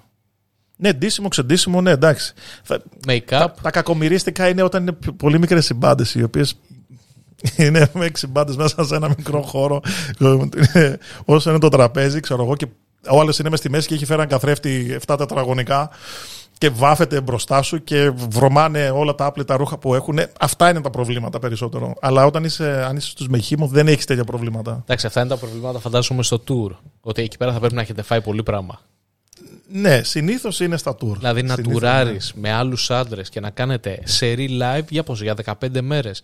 ναι. 30. Ναι, που φαντάζομαι ότι δεν παίζει. Δεν υπάρχει, ας πούμε, το πλυντήριο να σε περιμένει να βγάλεις τα ρουχαλάκια σου, να τα πλύνεις, να τα βάλεις τα. Ότι δεν σε περιμένει, δεν σε περιμένει. Αλλά υπάρχουν. Ε, να τα μάθουν. Ωραία, πώς προετοιμάζεσαι για ένα tour; Πες ότι έχεις να κάνεις, ας πούμε, ένα μήνα tour. Οπότε Ένα μήνα tour, τρία βρακιά. Τρία βρακιά Πλάκα. ανά δέκα μέρες. Όχι, μου έχει τύχει βέβαια αυτό. Ε, τυχαία. Ε, Από, από ατυχία, μάλλον. Πού, κα- πού πλένεσαι, πού καθαρίζεις τα ρούχα σου, πώς το. Κοίτα, δεν μπορείς να αποφύγεις τη βρώμα τελείως. Προφανώς. Γιατί το σπίτι σου είναι ένα λεωφορείο με καμιά 20-22 μαντράχαλους ακόμα. Να το γλιτώσεις δεν το γλιτώνεις. Δηλαδή θα είσαι υδρωμένος, θα ξαναφορέσεις κάποιες φορές υδρωμένα ρούχα πάλι, θα βάλεις και κάτι που θα βρωμάνε, θα έχεις και το ίδιο βρακί κάποιες φορές, αλλά μπορείς αν θες να, να είσαι πα- και πάρα πολύ καθαρός. Αυτό προφανώς πόσο σε καίει. Υπάρχουν πλυντήρια στα μέρη που παίζεις, αν όχι εκεί τριγύρω λίγο παραπέρα. Πήγαινες το μανδύα το μαύρο να το πλύνεις στο πλυντήριο. Ναι, Μαζί και τα δερμάτινα τα άλλα. πηγαίνεις σαν, σαν τη θιά με την τζαντούλα σου, τα Αλλά αφήνεις. Υπά, το κάνεις, ας πούμε, ή Ναι, το ναι, έχει κάνει αναγκαστικά. κάποιος. Δεν γίνεται στις 30 μέρες. Πόσα βράκια θα πάρεις μαζί; Θα πάρεις 30 βράκια μαζί. Ωραία. 30 βρακιά και 30 ζευγάρια κάλτσες. Και πόσα παντελόνια; 10. Θέλεις ένα tour για να έχει ένα tour bus και να έχεις. Θε 7 βαλίτσες μόνο για τα βρακιά σου; Ε, δεν νομίζω ότι εντάξει. Πάρε 5 και πλένετα. Έχεις αντιμετωπίσει πρόβλημα με, ξέρω εγώ, με άλλους παίκτες που ήταν ε, ή, ή από την μπάντα σου ή από άλλες μπάντες όπου δεν παλευόταν η βρώμα ή δεν, δεν άντεχες να είσαι πλέον με αυτούς τους ανθρώπους; Όχι, όχι. Όχι, ε, περίεργο. Ε, Έχω τύχει για ενοχλητικά ε, σκηνικά, αλλά Σαν κάτι το οποίο ας πούμε σου έχει μείνει, το οποίο δεν Ε, την πάλεψες καθόλου, δεν σ' άρεσε. Παίζαμε ε, στη Βραζιλία, στο Πόρτο Αλέγκρε. Και παίζαμε μια μπάντα, πώς κατά λέγονται τώρα αυτοί, και φοράνε κουστούμια. Αλλά είναι αρκετά βαριά. Και τι εννοώ βαριά, εννοώ ότι είναι πάχει το ύφασμα. Και αυτοί περιόδευαν περίπου δύο μήνες μέχρι να έρθουν σε αυτό το live. Και παίζουν και τύπου έτσι ένα new wave power metal. Ντυμένοι και φοράνε και μάσκες, δεν θυμάμαι. Του Ρίσας. Τους θυμήθηκα. Του ρίσας. Ναι, Θα τους ψάξω. για δες. Λοιπόν, και, και έχουν αφήσει τα πράγματά τους σε ένα διάδρομο εκεί. Στο, έχει, το, το πίσω μέρος του μαγαζιού έχει ένα, ένα, μια είσοδο πάρκινγκ και έχουν απλώς τα ρούχα τους εκεί πέρα και βρωμάει τόσο πολύ. Μα τόσο πολύ. Ε, βιολιά και τέτοια. Ναι, ναι. Εντάξει, τους βρήκα. για να δούμε. Κάτι τέτοιο, για κάτι τέτοιο μιλάμε. Ναι, όντως είναι epic. Καρα epic Ναι, metal. δεν, δεν ξέρω να πω. Ρε φίλε, εγώ αυτό το είδος δεν το συμπάθησα ποτέ. Ναι, ναι. Ε, μόνο σε κάποια φάση λίγο είχα με τους Dragon Force είχα λίγο ενθουσιαστεί με τον Herman Lee. Εγώ ούτε, ούτε απ' έξω δεν πέρασα. Ε, με- έκανε, ήταν λίγο έτσι φαντασμαγορικά αυτά που έκανε με την Δεν- κιθάρα. Αλλά τελικά ήταν όλο εφέ. δεν με είχαν εντυπωσιάσει τέτοιου είδους μπάντες ποτέ. Δεν μου άρεσε και το είδος της μουσικής καθόλου. Δηλαδή. Δεν μ' άρεσε, δεν μ' άρεσε. Σε έχει εντυπωσιάσει όμως ποτέ κάποιος παίκτης να πεις ότι ρε, εσύ αυτή η μπάντα είναι εκπληκτική, ότι αυτό που παίζουν μ' αρέσει, το ζηλεύω, θα ήθελα να το κάνω κι εγώ ή θα ήθελα να είμαι έτσι. Ή πώς το κάνει αυτός, πώς το έφτασε εκεί πέρα, το τερμάτισε; Ε, μ' αρέσουν μπάντες. Βασικά μ' αρέσει η μουσική από μπάντες. Δηλαδή, μ' αρέσει να. Α, Εδώ, αυτή εδώ δεν είναι. ναι, ναι. Α, δεν φοράνε μάσκες, ναι, απλά είναι πολύ βαμμένοι. Κοίτα, φαίνεται τώρα. Α, Ε, φαίνεται φαντάσου ότι τώρα τα Δερμάτινα, ρούχα- ναι. πέτσινα. Ε, από το Mad Max έχουν βγει. Ναι, ναι, ναι. Ε, Να, δεν πρόκειται να το παρακολουθήσουμε. φαντάσου αυτό τώρα. Φασάρι. Ότι... Μετά από περίπους σ- ξέρω, 40 με 50 μέρες πώς φαντάσου πώς μπορεί να μύριζε αυτό το πράγμα. Ναι, είμαι σίγουρος. Μμ. το δέρμα δεν μπλένεται και εύκολα. Ναι. Βασικά δεν μπλένεται, καθαρίζεται για, Αυτό. για να μην βρωμάει. Και, Α, όπως, ναι. και έτσι όπως φαίνονται τα πράγματα δεν νομίζω ότι τους ενδιαφέρει να τα καθαρίσουν. Όχι, ε, από live σε live. Πώς το βγάζεις όλο αυτό το φούμο από το πρόσωπο το βράδυ, υδρωμένος και την επόμενη μέρα. Η αλήθεια αφήνουν πολλά σημάδια πίσω. Δηλαδή, έχω κάνει περιοδία ας πούμε, με βατέιν δύο φορές. Ε, όταν περνάνε αυτοί από την τουαλέτα, δεν μένει τίποτα όρθιο. Δηλαδή, πλέον είναι σαν να έχει περάσει, ξέρω εγώ, λες και έμενε άστεγος εκεί πέρα. Δηλαδή, είναι πολύ χάλια, είναι πολύ χάλια. Σαν τα ουρητήρια στην Ομόνια, ξέρω εγώ. Ναι, Ναι, ναι, είναι πολύ χάλια. δεν μου λες που έχεις τουράρει. Φαντάζομαι ότι τα μεγαλύτερα tour τα έχεις κάνει με Christ, έτσι δεν είναι; Ναι, ναι, ναι. Και... Ναι, γιατί μετά ε, κλείσαμε και δύο χρόνια, δηλαδή, και να ήθελα να κάνω, αλλά δεν μπορούσα. Και πού είχατε, πού πήγες, ας πούμε, σε ποιες περιοχές ήταν; Βασικά, πες μου, ε, δώσε μου λίγο έτσι Α, μερικά ναι, σημεία στο ωραία, χάρτη. Ωραία, ωραία. Ε, παντού, εν μέρη. Δηλαδή πήραμε από το... Από Αμερική, αν ξεκινήσουμε από χαμηλά, από Χιλή μέχρι Καναδά. Δηλαδή ε, Λατινική Αμερική, Κεντρική Αμερική και Βόρεια Αμερική. Ευρώπη προφανώς. Ε, Νότια Αφρική. Ρωσία μέχρι Σιβηρία. Ε, Μογγολία. Ε, πετάω τώρα και μέρη τα οποία είναι λίγο άκυρα να πάει μια μπάντα. Ινδία. Απίστευτο. Α, Ινδία. Ναι. Γιατί ε, έχουν. ε, ε, είναι μεταλλάδες Ινδοί. Στην Ινδία έχει μεταλλάδες. Στη Σρι Λάγκα που πήγαμε μετά ήταν λίγο παράξενα. Γιατί, Στη Σρι Λάγκα, Ναι, ναι. metal. ναι, ε, η αλήθεια είναι ότι. Νόμιζα ότι δεν το έχουν καθόλου αυτοί οι λαοί.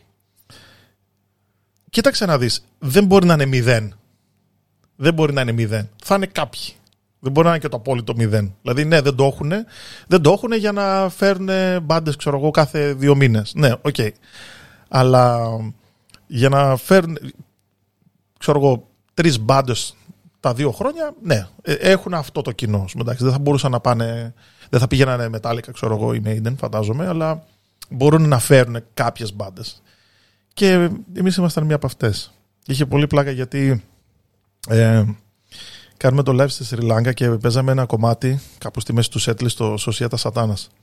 Και την ώρα που ξεκινάει το πρώτο riff, που το παίζει, το παίζει ο Εμμάνουελ, έβγαινα λίγο πιο μπροστά εγώ και έκανα, φώναζα στον κόσμο, δεν ξέρω αν το έχεις δει ποτέ, που φωνάζω λίγο, Ναι, λίγο το- παραπάνω, να κάνουν κύκλο. Ωραία. Γάμο. Το θέμα ποιο είναι ότι όταν ξεκινάει το κομμάτι, ξεκινάμε να, να χτυπιόμαστε. Άρα δεν βλέπω τι γίνεται από κάτω. Ε, Συνήθως γίνεται από κάτω, ξέρεις, λίγο χαμούλης. Ψάχ- Σηκώνω Ψάχνω το κομμάτι εγώ ταυτόχρονα. το Σοσιέτα Σατανάς. Ναι. Αν και αυτό που μου λες το είδα, γιατί έβλεπα κάποια live τον, ε, ε, τον Christ που να είσαι και εσύ μέσα και ε, ξέρω, ξέρω ξεκάθαρα τι λες. ναι. Άκου το αστείο μέρος ποιο είναι της υπόθεσης τώρα. Έχουν κάνει τον κύκλο ο κόσμος από κάτω. Χτυπιέμαι. Έχει μπει το κομμάτι χτυπιέμαι και σηκώνομαι στο ρεφρέν. Γιατί σταματάω στο ρεφρέν να χτυπιέμαι. Και βλέπω ότι έχει μείνει ο κύκλος ακούνητος όπως τον άφησα. και ο κόσμος και έχουν στριμωχτεί ο ένας με τον άλλον μεταξύ τους. Γιατί τους είπα να κάνουν τον κύκλο, αλλά δεν τους είπα τι να κάνουν μετά Δεν έδωσε περαιτέρω. πληροφορίες. Αλλά οι άνθρωποι μάλλον δεν είχαν ξαναδεί live και δεν ήξεραν τι σημαίνει circle pit. Άρα αυτοί κάναν τον κύκλο. Εγώ κοπανιόμουν όση ώρα κοπανιόμουν και όταν σηκώθηκα, αυτοί ήταν ακόμα εκεί. Και ντράπηκα τόσο πολύ που Λέω ρε γάμο, το κάθονται και στριμώχτηκαν οι άνθρωποι. Θα νομίζαν ότι κάνανε κάτι κακό, ξέρω εγώ. Ανοίχτε, το, ανοίχτε ξέρω εγώ, ένα κύκλο. Για ποιο λόγο; Α, κάποιος μπορεί να χτύπησε. Και περίμενε, τόση ώρα έπεσε η μουσική, ήταν ένας κύκλος ανοιχτός σε ένα κενό εκεί, δεν έμπαινε κανένας, δεν έκανε τίποτα. Δεν κουνιόταν κανένας. Ήταν απλά ένας κύκλος και μέσα υπήρχε ένα το απόλυτο κενό. Οι υπόλοιποι δεν κάνανε κάτι λίγο να τους φτιάξουν εκεί πέρα, γιατί. Δεν ξέρανε τι είναι αυτό που τους λέγαμε να κάνουν. Δεν το είχαν ξαναδεί κάπου. Και έτσι κάναν τον κύκλο και μετά έμεινε εκεί. και απλά σιγά σιγά ξανάρχισαν. Ρε φίλε, δεν πρέπει να σου κάνει και μεγάλη εντύπωση. Στη Λάγκα ήσουν. Μου έκανε εντύπωση γιατί από τη στιγμή που έχει κόσμο που θέλει να σε παρακολουθήσει, φαντάζεσαι ότι θα έχουν δει βίντεο, θα έχουν μια εμπειρία. Αλλά τελικά πέσα λίγο έξω στο συγκεκριμένο. Θα το βρω. Δεν μου λες άλλα, άλλες περιοχές που είχες πάει. Βασικά αυτό σου λείπει ε, από τότε που έφυγες από τους Christ. Ε, κοίτα, υπάρχουν, επειδή πήγα σε παράξενα μέρη, δηλαδή όπως είπα πήγαμε και... Ναι. Εδώ δεν είσαι. Εδώ είμαι. Οπα, τι, παίζουν ακόμα οι τουρί σας. Α, παίζουν από πίσω.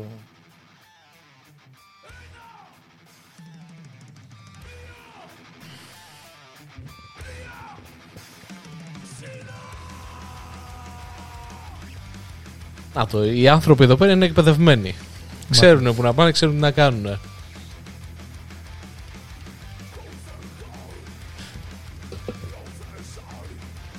Από τους Christ πότε αποχώρησες; Το 2019, νομίζω πριν το την Μάιο, καραντίνα. Το Μάιο. Ένα χρόνο πριν την καραντίνα. Ένα χρόνο. Ναι, ναι. Το Μάιο περίπου έπαιξα το τελευταίο live και περίπου ένα μήνα μετά Έφυγα περιοδία με Wolfhard Ευρωπαϊκή. Γιατί αποχώρησες από τους Christ? Ε, ένα κεντρικό ζήτημα ήταν ότι πέρασαν τα χρόνια. Και το είπα και στο Σάγγελο. Πέρα, έκανα τον κύκλο μου. Δηλαδή, νομίζω ότι πρόσφερα ότι είχα να προσφέρω. Τώρα δεν νιώθω άλλο χρήσιμος. Νομίζω ότι μπορώ να κάνω το επόμενο. Πότε άρχισες να νιώθεις έτσι, Γιατί εντάξει, αυτό δεν το νιώθεις από τη μία μέρα στην άλλη. Ε, Πότε σου άρχισε να σου μπαίνει η ιδέα ότι μάλλον έχω τελειώσει με αυτή την πάντα; Περίπου χοντρικά θα πω ένα χρόνο πριν φύγω. Αυτό τώρα συμβαίνει γιατί ε, επειδή η Christ δεν ήταν δική σου μπάντα θα ένιωθε το ίδιο με τους Full House ότι έκανα το Η αλήθεια κύκλο είναι ότι ναι, θα μπορεί, μπορεί να, να το νιώθα, ναι. Η αλήθεια είναι ότι δεν ξέρεις πώς μπορεί να προκύψουν τα πράγματα στη ζωή σου. Δηλαδή, συνεργάζεσαι με κάποιους ανθρώπους, δεν ξέρεις πώς μπορεί να πάει αυτό. Θα μπορούσε να έχει συμβεί με οποιοδήποτε μπάντα. Μπορεί να γίνει με τους Γούλφερτ κάποια στιγμή. Δηλαδή, μπορεί να γίνει με οποιοδήποτε πραγματικά. Δηλαδή, πολλές φορές βλέπουμε παραδείγματα ανθρώπων να συμβαίνει με τον ίδιο τους τον εαυτό. Δηλαδή, όλο κάνει solo καριέρα που δεν, έχει, δεν χρωστάει σε κανέναν τίποτα, ας πούμε, και λέει κάποια στιγμή δεν μπορώ άλλο. Δεν, δεν δουλεύει για μένα αυτό. Δηλαδή, θα μπορούσε να γίνει οπουδήποτε.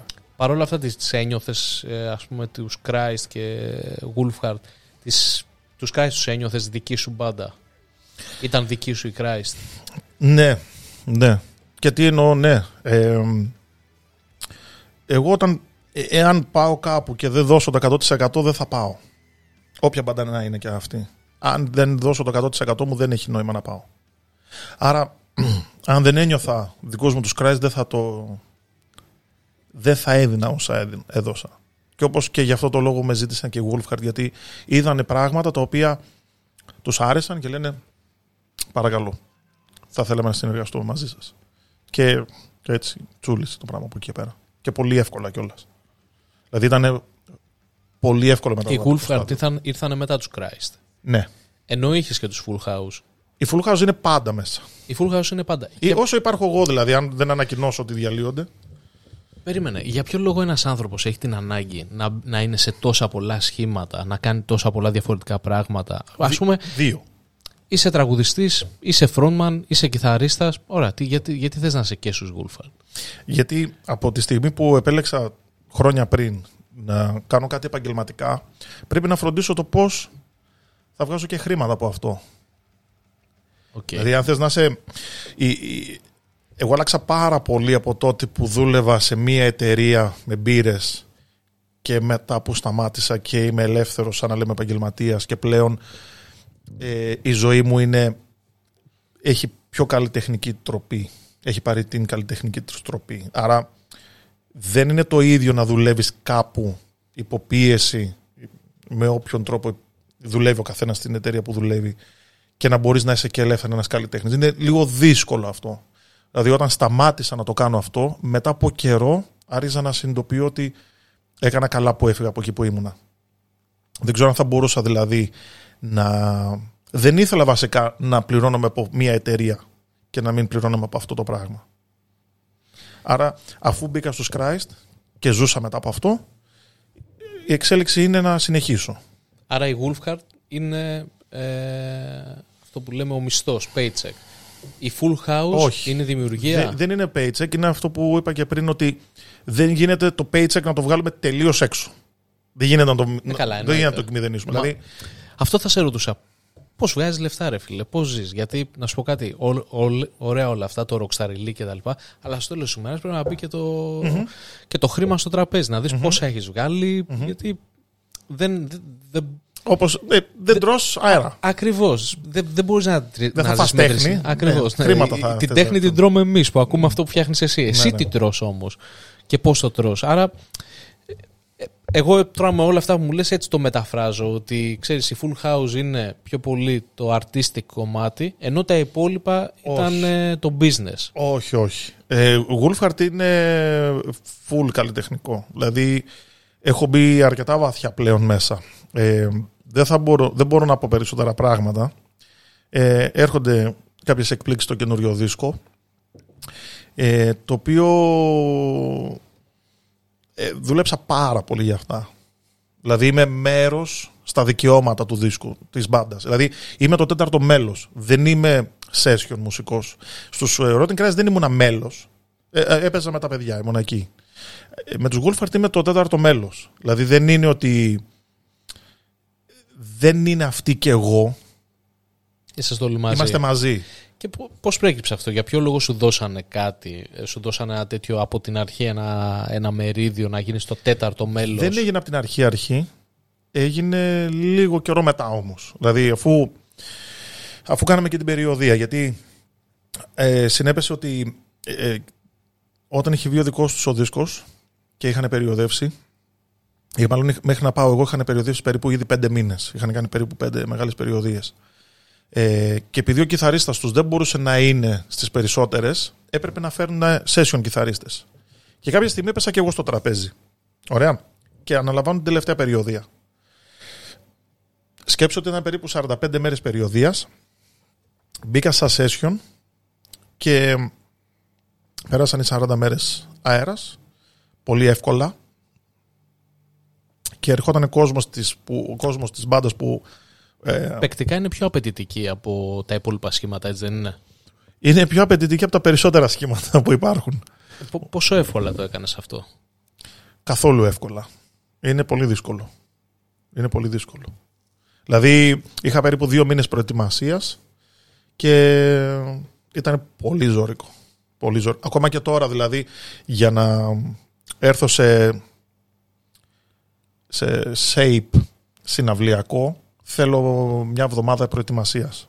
Δεν μπορώ απλά να πάω και να ρισκάρω να, να βγω να παίξω ένα live έτσι χήμα. Δηλαδή θα πρέπει να έχω παίξει μέρες στο σπίτι ήδη το show τουλάχιστον μια εβδομάδα. Αλλιώς δεν τζουλάει.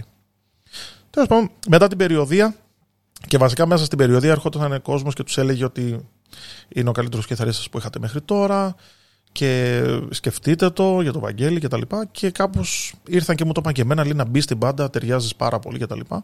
Και κάποια στιγμή το πέταξα. Εγώ λέω, ήρθαν σήμερα λέω και μου λέγανε ότι να με πάρετε λέω στην πάντα σαν μέλος.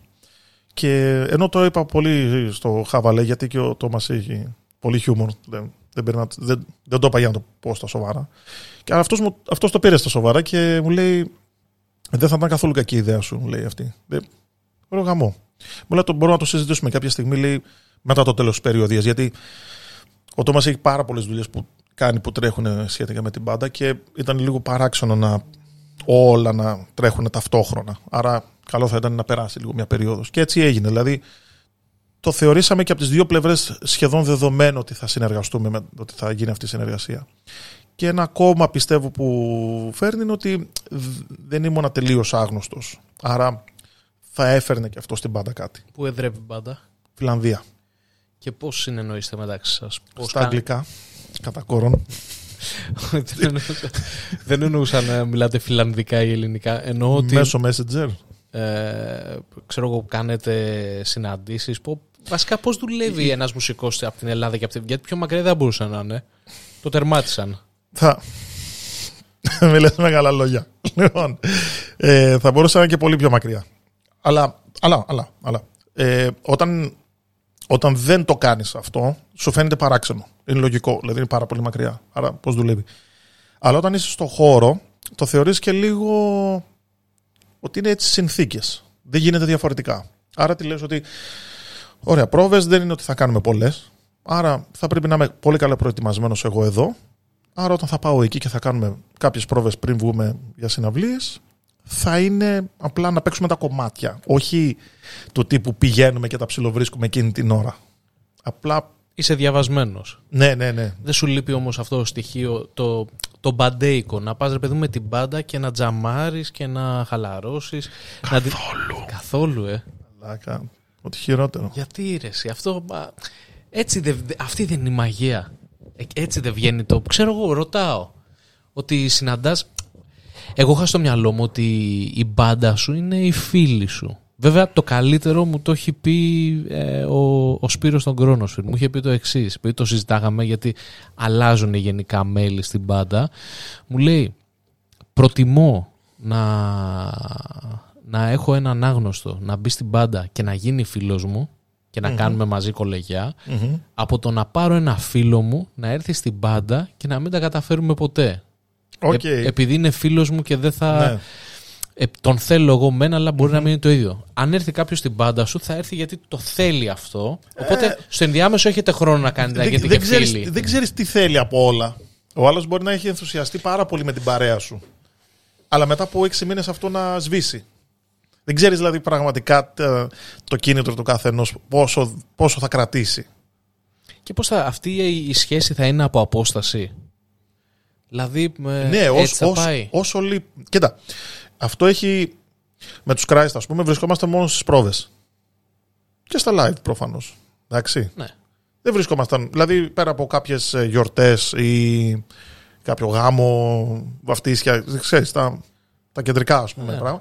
Δεν είναι ότι βρισκόμασταν γενικά. Ναι, ναι. Όχι, όχι υποχρεώσεις, αλλά. Τα κοινωνικά, ωραία. Τα κοινωνικά ναι, όμως. Ναι. Ε, δεν τζαμάραμε στην. δεν τζαμάραμε ποτέ. Και πώς βγαίνουν οι ιδέες. Τα κομμάτια, πώς βγαίνουν. Εκεί τώρα έχει να κάνει με το συνθέτη. Τι ορίζει ο συνθέτης ότι θέλει να κάνει. Α πούμε, σου δώσω παράδειγμα τους Wolfhard. Ε, ξέρω ότι η Wolfhard, όταν μπήκα και εγώ στους Wolfhard, το ήξερα από πριν προφανώς, ότι τη μουσική τη γράφει ο Τόμας. Ωραία, ωραία. Και ξέρω ότι τα solo τα γράφει ο κιθαρίστας του. Άρα ξέρω ότι εάν μπω σε αυτή την μπάντα, ο χώρος που έχω είναι αυτός. Ωραία, ωραία. Μπαίνω στην μπάντα, και είναι να βγει ο δίσκος στο Wolves of Carillia και μου στέλνει τα κομμάτια και μου στέλνει και τα σημεία που είναι να παίξω solo. Γράφω τα solo, όλα πάρα πολύ καλά. Ε, αλλά επειδή δεν είχαμε πάρα πολύ χρόνο και ήταν πολύ παράξενα τα πράγματα, έγινα λίγο πιεσμένα, όχι από αυτούς προς εμένα, από την μπάντα προς την εταιρεία. Δεν υπήρχε πολύς χρόνος. Λοιπόν, από εκείνον το δίσκο όμως, σε αυτό που είναι να βγει τώρα το Σεπτέμβριο, είχαμε πάρα πολύ χρόνο. Και επειδή ήταν όλα κλειστά, είχαμε τη δυνατότητα να απλωθούμε. Και απλωθήκαμε. Και τι μου λέει, θα γράψεις όλο εδώ, εδώ, εδώ, εδώ, εδώ και, και παραπέρα. Και λέω, τι έγινε, τι έπαθε; Πρέπει να έχω 10 σόλο μέσα στο, στο δίσκο. Πάρα πολύ πράγμα. Εντάξει, δεν είναι όλα σόλο, μπορεί να είναι μελωδίες, να είναι σημειάκια, ας πούμε. Αλλά ήταν πάρα πολύ πράγμα. Και κανονίσαμε να, να ανέβω μία εβδομάδα πάνω στη Φιλανδία. Κλείσαμε ένα σπίτι δίπλα στη λίμνη, στο δάσος και μπήκαμε δύο ηχολήπτες. Δηλαδή ουσιαστικά ο, αυτός που κάνει τη συμπαραγωγή, ο ηχολήπτης που κάνει την ηχογράφηση και το editing, ο Τόμας, εγώ και ο Λαωρή, ο μπασίστας. Κάναμε τα έγχορδα δηλαδή. Και κλείσαμε μια εβδομάδα να μείνουμε εκεί για να κάνουμε όλα τα έγχορδα. Και έτσι γράψαμε όλο το δίσκο. Άρα να έχουμε χρόνο και καθαρό μυαλό για να δουλέψουμε πάνω σε αυτό. Αυτά τα έξοδα τα καλύπτει η εταιρεία σας, η δισκογραφική; Όχι. Η εταιρεία εννοούσα η μπάντα. Α. Γιατί προφανώς υπάρχει εταιρεία. Ε, δηλαδή μου πλήρωσαν τα αεροπορικά, τα πάντα, τα φαγητά μου, τα πάντα, για να ηχογραφήσω το δίσκο εκεί. Δηλαδή θέλω να σου πω ότι είναι full καλλιτεχνικό. Και φαντάζομαι ότι απέδωσε αυτό, έτσι δεν είναι; Mm-hmm. Ε, Ότι η δουλειά βγήκε. Εμείς από την πλευρά μας πιστεύουμε ότι είχε αποδώσει. Απλά επειδή δεν έχει κυκλοφορήσει ακόμα, περιμένουμε να δούμε και την ανταπόκριση. Δηλαδή τα πράγματα. Και έκανα και άλλα πράγματα τα οποία θα βγουν. Να σου πω αυτό τώρα, σε πολλές μπάντες που έχω δει μεγάλες μπάντες, ότι σε κάποια φάση στη ζωή τους όπου είχαν, βέβαια αυτοί το κάνανε επειδή ίσως να είχαν φρακάρει λίγο από ιδέες ή από δεν ξέρω και εγώ τι, από, ε, αποζητούσαν όλη αυτή την απομόνωση. Δηλαδή, πολλές λέγανε ότι φεύγανε οι μετάλλικα πηγαίναν ξέρω, σε διάφορα ράτσα ή σε. Μεταλλικά στούντιο. είναι. Όταν μιλάμε για τόσο μεγάλες μπάντες και τόσο μεγάλους μουσικούς, δεν ξέρουμε τι κατά γίνεται. Ναι, εκεί. Ο εξαφανιζόντουσαν καθένας μπορεί για να λέει ένα ό,τι θέλει. μήνα. Ο καθένας μπορεί να λέει ό,τι θέλει. Μπορεί και να το κάνανε. Ωραία. Και τι. Κοίτα, αν έχεις φύγει μια εβδομάδα και είσαι σε ένα στούντιο και ο σκοπός είναι αυτός, υποθέτουμε ότι όλοι, ότι εσύ δεν το βλέπεις αυτό μόνο σαν δουλειά, ότι σου αρέσει που το κάνεις. Ε, δεν νομίζω να υπάρχει καλύτερο αποτέλεσμα. Να πεις ότι εγώ είμαι Ναι, ναι, ναι, αφοσιωμένος, ναι, ναι, ναι. ο- τα- ό,τι μου αποσπά την προσοχή Είναι είναι, εκτός. εκτός. κλείνω και το κινητό, το βάζω στην άκρη και για μια εβδομάδα κάνω αυτό. Δεν, δεν ξέρω αν είναι απαραίτητα καλό να, είναι, να είσαι από τα πάντα απομονωμένος. Δεν ξέρω. Δεν ξέρω. Νομίζω ότι το να είσαι συγκεντρωμένος προφανώς είναι σημαντικό. Αλλά το να έχεις απομονωθεί από τα πάντα. Νομίζω ότι είναι λίγο τραβηγμένο. Δηλαδή το Black Album που κάνανε οι Metallica, ας πούμε, δεν ήταν απομονωμένοι. Απλά είχαν κλείσει ένα στούντιο 6 μήνες. Μμ. Μια χαρά πηγαίνανε και στα στριπτιτζάδικα και στα πάντα. Δηλαδή δεν σταματήσαν να κάνουν ό,τι κάνανε πριν. Απλά είχαν κλείσει και ένα στούντιο με Κοίτα, τον αυτό δεν Bob το Rock. έχουν παραδεχτεί. Ε, αυτό δεν το έχουν παραδεχτεί. μια χαρά το έχουν βάλει. Σοβαρά. Ε, Βεβαίως. Κοίτα, ε, κάτσε να δεις πού έβλεπα. Έχουν βγάλει, δεν έχουν βγάλει ένα. Λοιπόν, έχουν βγάλει ένα podcast, τώρα μου ήρθε. Έχω ακούσει τα πρώτα επεισόδια. Έχουν βγάλει ένα podcast. Το It's Η- Electric. Όχι, το, το Black Album. Κάπως έτσι λέγεται. Οκ. Το οποίο ε, στην ουσία περιγράφουν ε, όλη αυτή τη διαδικασία. Πώς δημιουργήσαν το Black Album που στην ουσία ήταν, το ένα, ήταν ένα τεράστιο άλμπουμ αλλά και πολύ διαφορετικό από τα προηγουμενα Και λένε βέβαια δεν έλεγα τίποτα μέσα για στριμπιτζάδικα, είμαι σίγουρος Φαντάζομαι αυτό. ότι ναι, δεν θα είχαν λόγο να το Ε, πούνε. αλλά λένε όλη αυτή τη διαδικασία και πώς φτάσαν στο σημείο να τραγουδάει έτσι ο Χέτφιλ και να πει όλες αυτές πα- τις μπαλάντες και να τα κάνει αυτά. Πάντως λένε για την απομόνωση, λένε για το... Ναι, ναι, ναι. για όλη αυτή τη διαδικασία τη δημιουργική. Εμένα προσωπικά, έτσι, εμένα θα μ' άρεσε αυτό. Δηλαδή, θα γούσταρα πολύ για μία εβδομάδα να πάω κάπου και να έχω να ασχοληθώ με κάτι το οποίο μου αρέσει να κάνω και ασχοληθώ μόνο με αυτό, χωρίς να κάνω κάτι άλλο. Είναι ρε παιδί μου σαν μια τεράστια παύση από την Ισχύει. καθημερινότητά σου. Ισχύει, ισχύει. Και γι' αυτό αρέσει σε πάρα πολύ, αρέσει σε πάρα πολύ κόσμο η περιοδία. Γιατί είσαι αναγκασμένος να κάνεις αυτό. Δηλαδή είσαι, δεν θα πληρώσεις λογαριασμούς στο σπίτι. Αν έχεις παιδιά, δεν θα πας να τα πάρεις από το σχολείο και δεν περιμένει, δεν περιμένει και κανένας από σένα να το κάνεις. Δεν είναι δηλαδή όπως όταν φεύγεις από το σπίτι σου και πας στη δουλειά και λες, σε παίρνουν και σου λένε Α, γυρίζοντας, πάρε ξέρω εγώ και άμμο για τη γάτα. Δεν θα το έχεις αυτό στην περιοδία. Άρα απομονώνεσαι. Άρα λίγο κλείνει, ξέρεις, το οτιδήποτε υπάρχει γύρω σου. Και είναι ωραίο όποτε το αισθάνεσαι αυτό, δηλαδή όποτε μπορείς να κάνεις κάτι για σένα και απο, μπορείς να απομονωθείς, είναι... Την ελευθερία να περιοδεύεις όποτε. θε- Ας πούμε, βασικά να γίνεις μουσικός, να γίνεις rockstar, την είχες από το σπίτι; Δεν είμαι rockstar. Είσαι Το rockstar. πάρουμε από εκεί. Εδώ rockstar είμαι εγώ, δεν είσαι εσύ; Εσύ μπορεί να δουλεύεις. είσαι. Εσύ μπορεί να είσαι, εγώ όχι. Με τόσες κιθάρες. Ρε φίλε, ροξαριλίκη. Γιατί; Άλλο το rockstar, άλλο το rockstar ηλίκη. Είναι δύο πολύ διαφορετικά πράγματα. Λοιπόν, κοίταξε να δεις. Εγώ θα σου... Τι- Τι είναι rockstar? Τι είναι rockstar? Τίποτα, μαλακίες είναι αυτά. Μωρέ. Τώρα εντάξει, ο Slash τώρα είναι ένας rockstar. Αυτά τα πράγματα είναι rockstar τώρα. Ο Mick Jagger είναι τα υπόλοιπα παπαριές τώρα. Εντάξει, τίποτα. Ω, εγώ διαφωνώ. Ε, εγώ εντάξει, διαφωνώ σε αυτό. μπορείς, ε, φ- προφανώς. Το, Τώρα, το εντάξει. rockstarιλίκη είναι attitude. Okay, είναι τρόπος ζωής. Δηλαδή, Ναι, εντάξει, μπορείς, να είσαι ναι. rock- μπορείς να είσαι rockstar με 5.000 άτομα, μπορείς να είσαι rockstar και με 5 άτομα. Να είσαι στον καναπέ σου, να, το έχεις πάρει την παίζεις- κιθάρα να το σου. παίζεις rockstar. Έλα, κακά τα ψέματα. Τώρα, άμα θες να επιλέγεσαι star, τα νούμερα είναι μεγάλα. Εντάξει, όχι απλώς. Δεν έχει να κάνει με την ποιότητα προφανώς. Rockstar. Δεν... Rockstar, άρα λέμε ξεκάθαρα. Το... Είναι rock και star. Και αρκετά Λοιπόν, άκου ξεκάθαρο. να δεις. Αυτός ήταν ο λόγος, αυτή η ερώτηση ήταν για την οποία εγώ ξεκίνησα αυτό το podcast. Ποιος Ποιο; είναι rockstar, Τι είναι το rockstar ηλίκη, ρε παιδί μου; Είναι απαραίτητα μόνο κάποιος ο οποίος ακούει rock μουσική; Rockstar. Ναι. Ε, τώρα, κοίταξε να δεις. Άμα αρχίζουμε να μπαίνουμε Το rockstar ηλίκη αν δεν θέλουμε, είναι... αν, κοίτα, αν θέλουμε να το φιλοσοφήσουμε, ε, θα πούμε να κάνω παπαριές. όχι, όχι βαθιά φιλοσοφία. Ο Slash για μένα είναι επιτομή. Ναι, είναι rockstar. Αυτό το, βλέπεις αυτό το πράγμα, Είναι φιγούρα. τον, ανα, Νάτος. τον αναγνωρίζεις από 50.000 χιλιόμετρα. Αυτός. Ε, τον αναγνωρίζεις από παντού.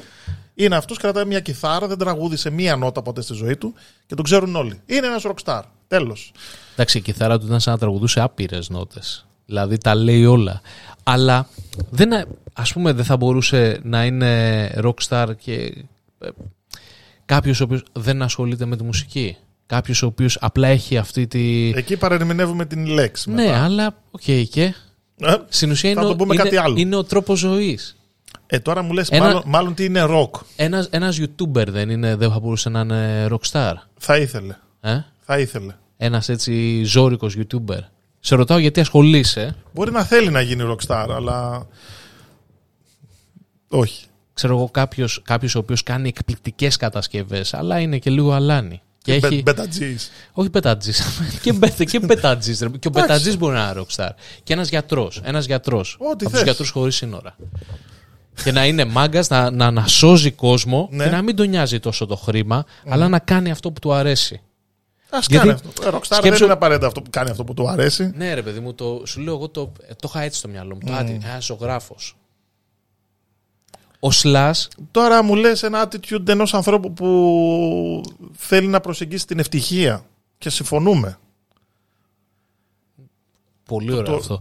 Το, ναι, η, η αλήθεια είναι ότι οι rock, ε, όλοι οι rockstar αυτό κάνουν.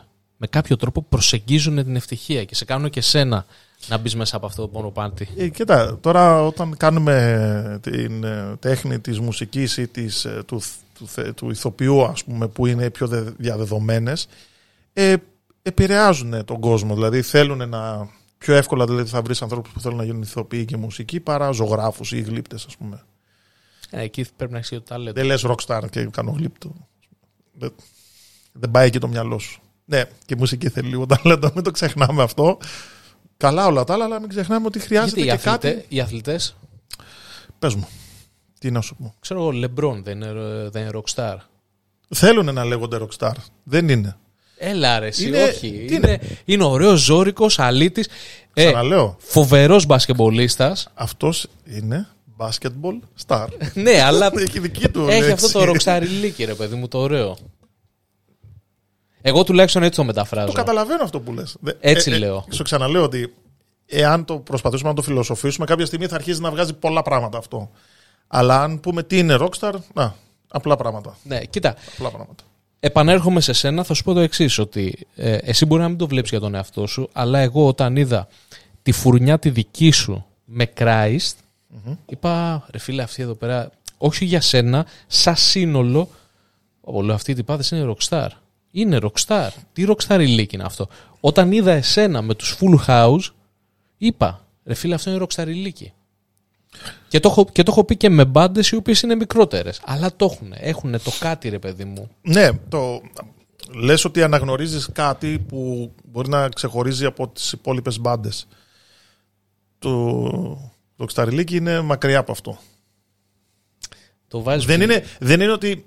Δεν, δεν λέμε ότι δεν είναι ένα. Το attitude δεν είναι συστατικό της επιτυχίας, Σίγουρα είναι. αλλά Δεν είναι. είναι, είναι.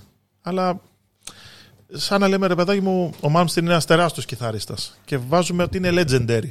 Ωραία. Ναι. Και βάζεις και εμένα δίπλα. Δεν είμαστε το ίδιο επειδή και οι δύο παίζουμε κιθάρα. Άκου, ατυχές το παράδειγμα γιατί ο Μάλμστιν έχει και attitude. Όχι ατυχές, εντάξει, γιατί; Γιατί ο τύπος τα έχει όλα. Είναι παιχτούρα, Ναι. Αλλά έχει και attitude. Όχι, αυτό λέω ότι.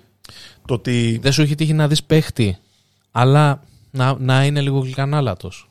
Άπειρες φορές. Τις περισσότερες φορές βασικά. Συζητάγαμε τις προάλλες, θα σε πονέσω τώρα, αλλά με πόνεσες και εσύ προηγουμένως με τους Maiden. Α πούμε ο Πετρούτσι. Είναι παιχτούρα; Μ, και όχι μόνο. Είναι, είναι, είναι παιχτούρα στην Ναι, κιθάρα. Και όχι μόνο. Ωραία. Μ. Σ' αρέσει αυτό που βλέπεις όταν παίζει; Ε, δεν με χάλασε ποτέ. Ναι. Be honest. Είναι, Είναι, δεν με χάλασε. είναι- Καλά, θα μου πεις εμένα να είμαι honest. Τι να σου πω, είναι- γεμίσει ο κόσμος κατά, άμα θέλεις. είναι, είναι πώς το λένε. Την κιθάρα εδώ πάνω, Ναι, σαν αλλά- όπλο πολυβόλο. Παραμένει όμως να έχει το attitude.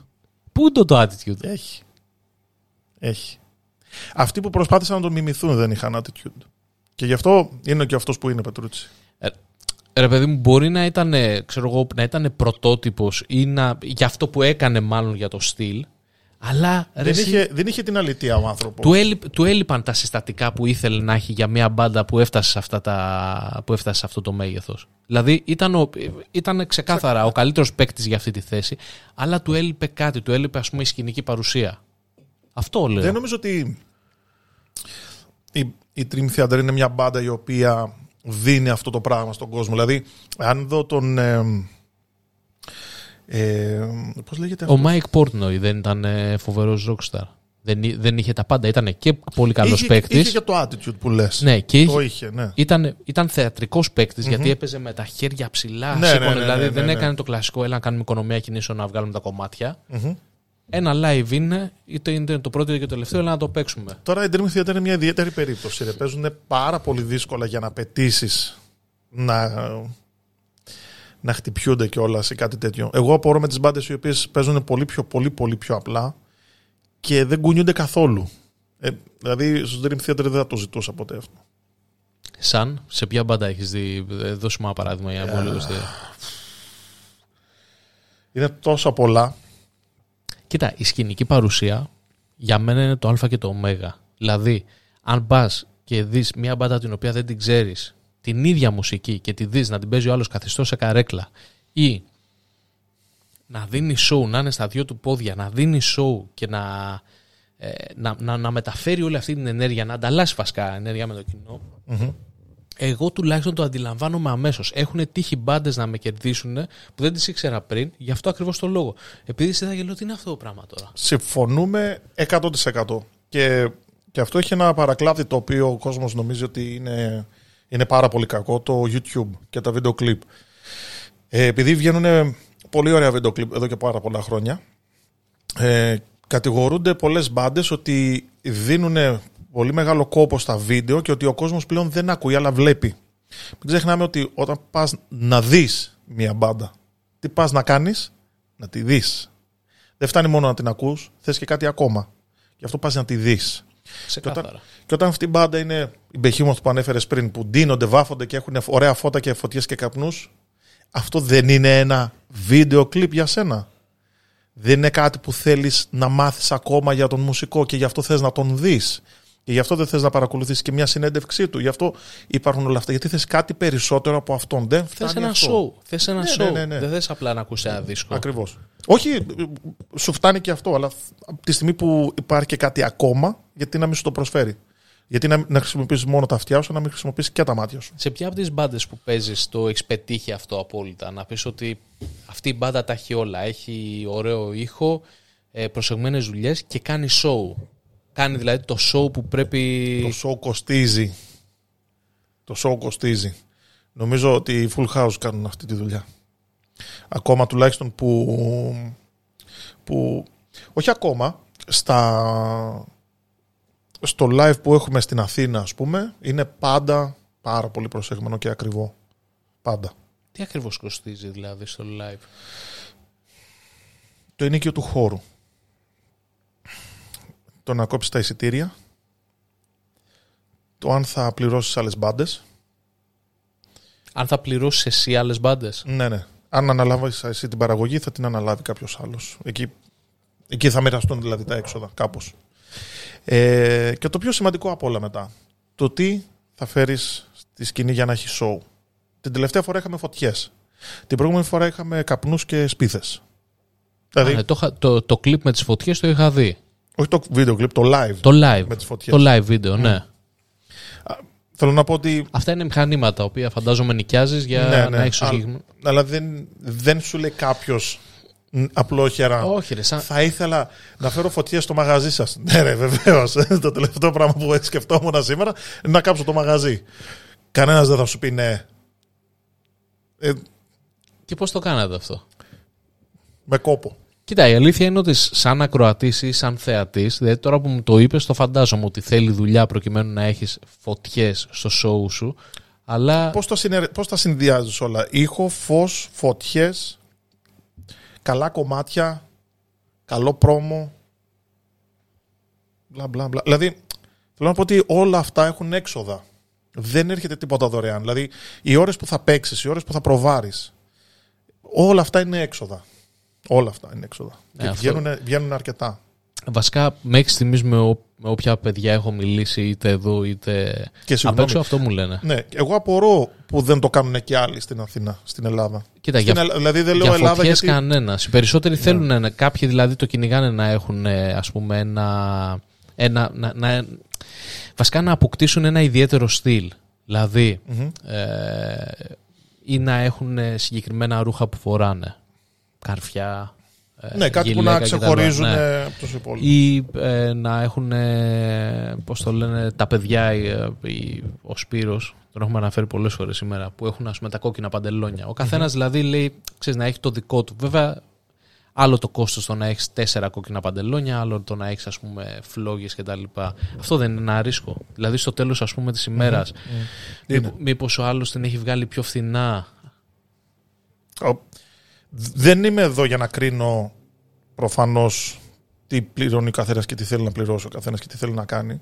Λέω ότι εγώ θέλω να κάνω όσο μπορώ περισσότερο και τα παιδιά ευτυχώς είναι τέτοιοι άνθρωποι στην πάντα που θέλουν να, να μπορέσουμε να κάνουμε και κάτι ακόμα. Δηλαδή, το να βγούμε να παίξουμε ένα live είναι στην περίπτωση την οποία ναι, δεν μπορούμε να φέρουμε αυτό κάπου.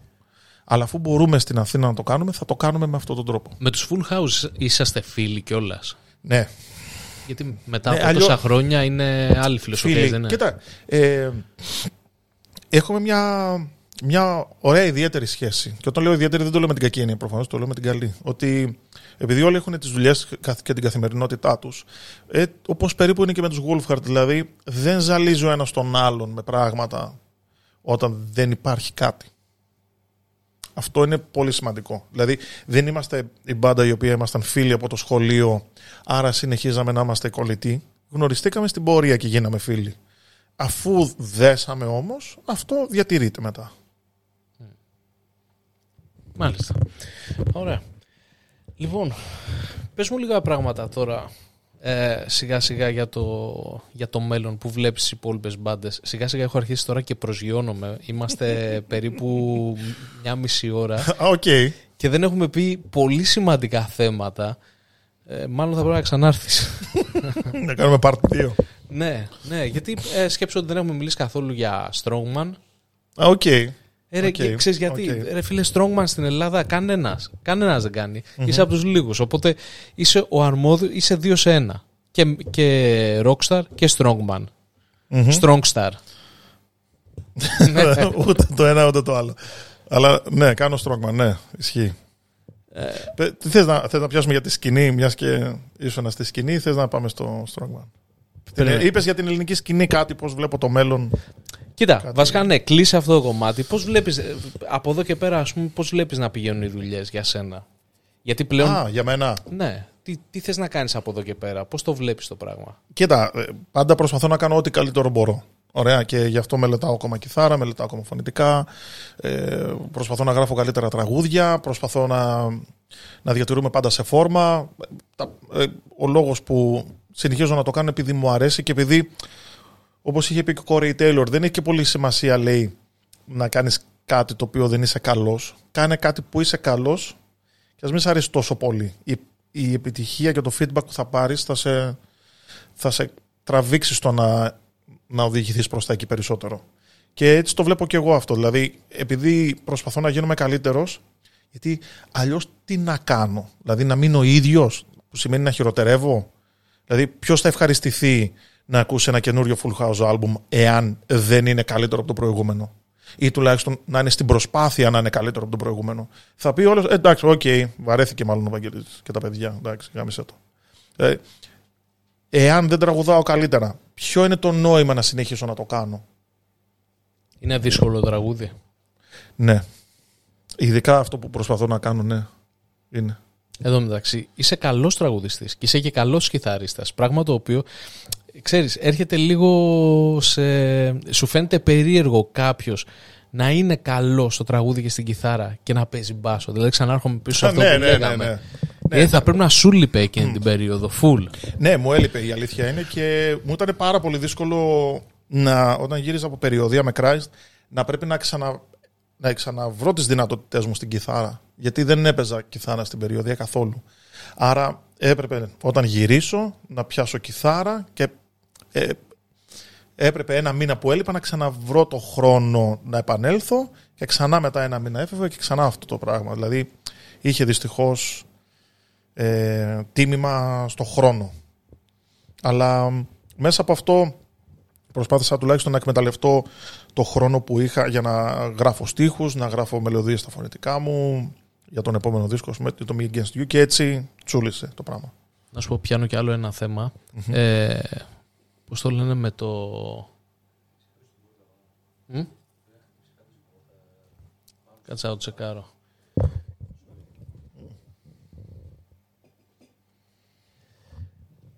Ε,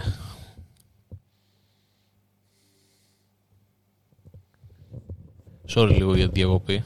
Κάνε δουλειά σου.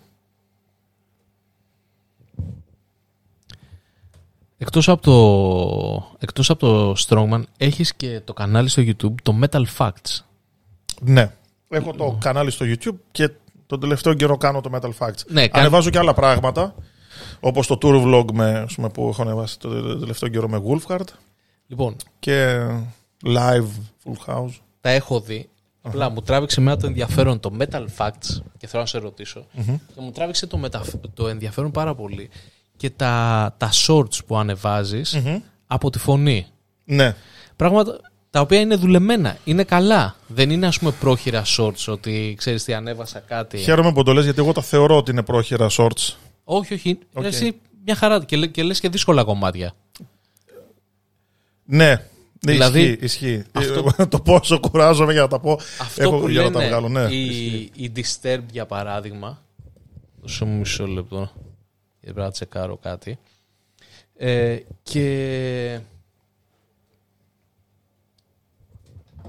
το Metal Facts έχει να κάνει όχι είμαστε ok λοιπόν το, το Metal Facts στην ουσία μεταφέρει τις εμπειρίες που έχεις Μμμ, μέσα από το κανάλι σου μμμ. και από ερωτήσεις που σου κάνουν πάνω στο επιπαντός επιστητούς σε ό,τι έχει να κάνει με την μπάντα δηλαδή με το πώς να διαχειριστεί κάποιος ε, την μπάντα ή τους μπαντέους Παράδειγμα, είχα δει, ένα, Μπαντέι. είχα δει ένα βίντεο ότι άμα κάποιος, είναι από, άμα κάποιος δημιουργεί πρόβλημα, πρόβλημα ή είναι τοξικός χαρακτήρας, τι Ναι, ναι. γίνεται. Ε, αυτό τώρα πώς σου ήρθε να το ξεκινήσεις, για ποιο λόγο σου βγήκε ότι κοίταξε να δεις πρέπει α, εκεί που έφαγες εσύ τα μούτρα σου να μεταφέρεις λίγο να... Η αλήθεια είναι πως δεν είχε να κάνει τόσο πολύ με το...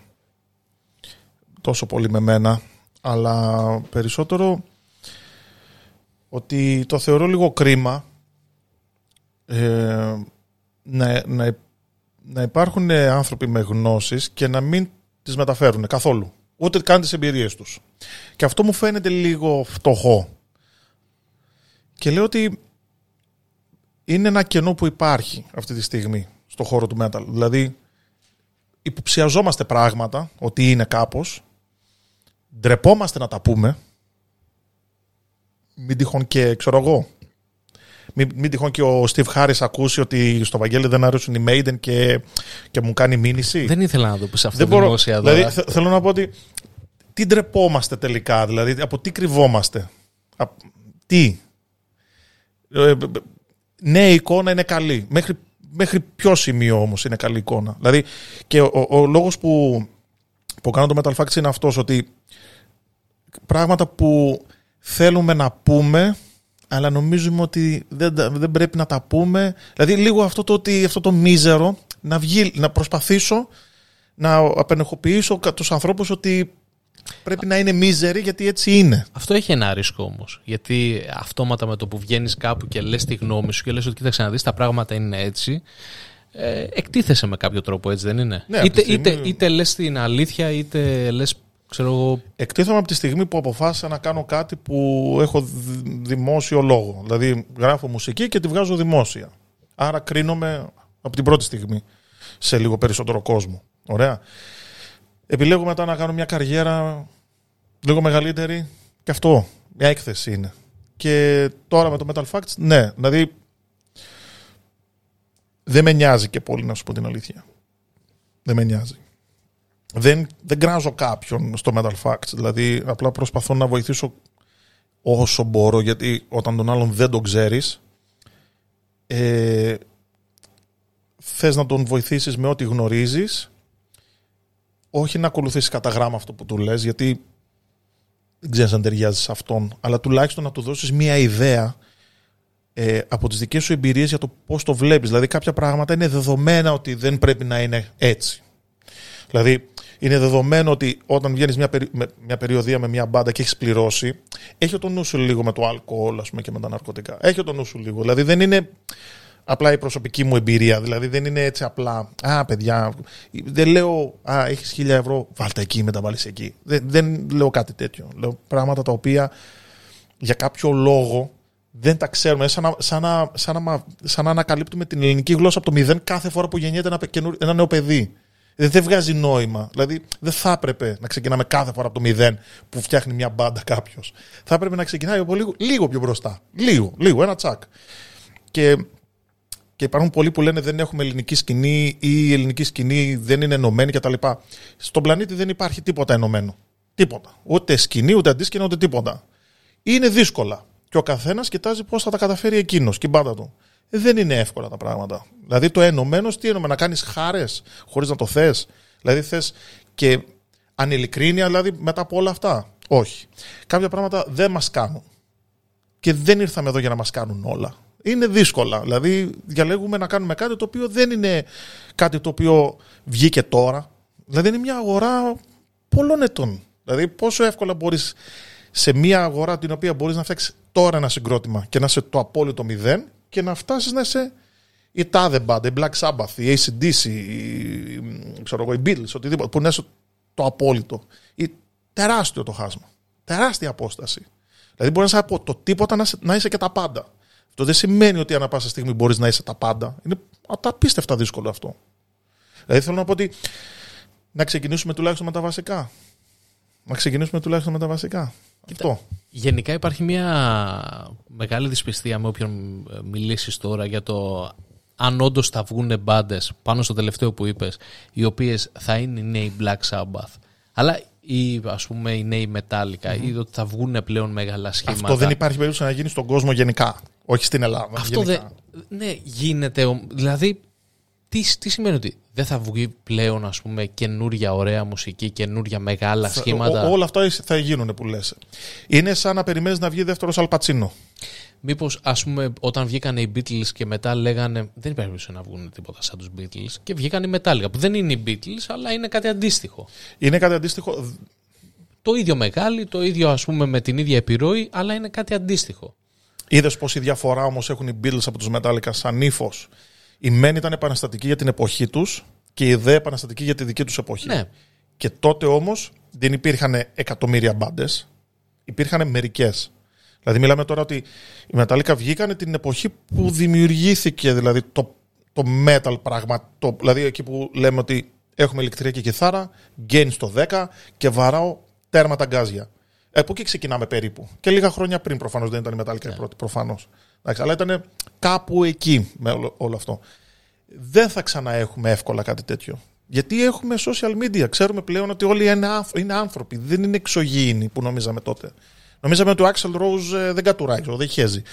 Άνθρωποι είναι και αυτοί. Παθαίνουν κατάθλιψη. Λες, ε, καλά τα έχει όλα και παθαίνει κατάθλιψη. Εγώ, άμα τα είχα, δεν θα πάθαινα. Άνθρωποι είναι και αυτοί. Δεν είναι τέλειοι. Rockstar. Γκράγκα γκράγκα κάνουν στο τέλος της ημέρας. Απλά μας αρέσει πολύ. Και αρέσει και σε πολλούς. Αλλά μέχρι εκεί όμως. Όλοι αυτοί άνθρωποι είναι. Τι είναι. Ναι, αλλά ξέρεις και μόνο που το σκέφτεσαι ότι έτσι, με αυτόν τον τρόπο ότι δεν θα ξαναέχουμε κάτι τέτοιο, ο, αυτόματα, αυτόματα αυτό Λίγο- φαίνεται λίγο μίζερο. Λιγότεροι θεοί στο, στη ζωή μας. Δεν πειράζει. Πάση περιπτώσει, λοιπόν, άκου να δεις, έχουμε, είμαστε το μεγαλύτερο podcast που έχω γράψει μέχρι στιγμής. Οκ. Ναι, Δεν ξέρω αν είναι καλό αυτό για τον κόσμο. που Ε, βλέπεις. ελπι- ελπίζω να είναι καλό. Ελπίζω Δηλαδή, να έχει έχουμε- μείνει κάποιος μέχρι το τέλος. Ναι, λοιπόν, όποιος έχει ακούσει μέχρι τώρα έχει κερδίσει κάτι. Κάτι θα του στείλουμε. Θα, θα στείλω κάτι από το Rock James. Να γράψει ότι το είδε τουλάχιστον από κάτω. Ναι. Λοιπόν, φίλε, ευχαριστώ πάρα πολύ για τον χρόνο σου και μάλλον πρέπει να ξανάρθεις κάποια στιγμή σε Χαρά μου. Χαρά μου. μερικά επεισόδια. Πάντως ήταν ε, ίσως η καλύτερη κουβέντα που έχω κάνει μέχρι τώρα. Χαίρομαι πολύ. Χαίρομαι πραγματικά. Ευχαριστώ πάρα πολύ.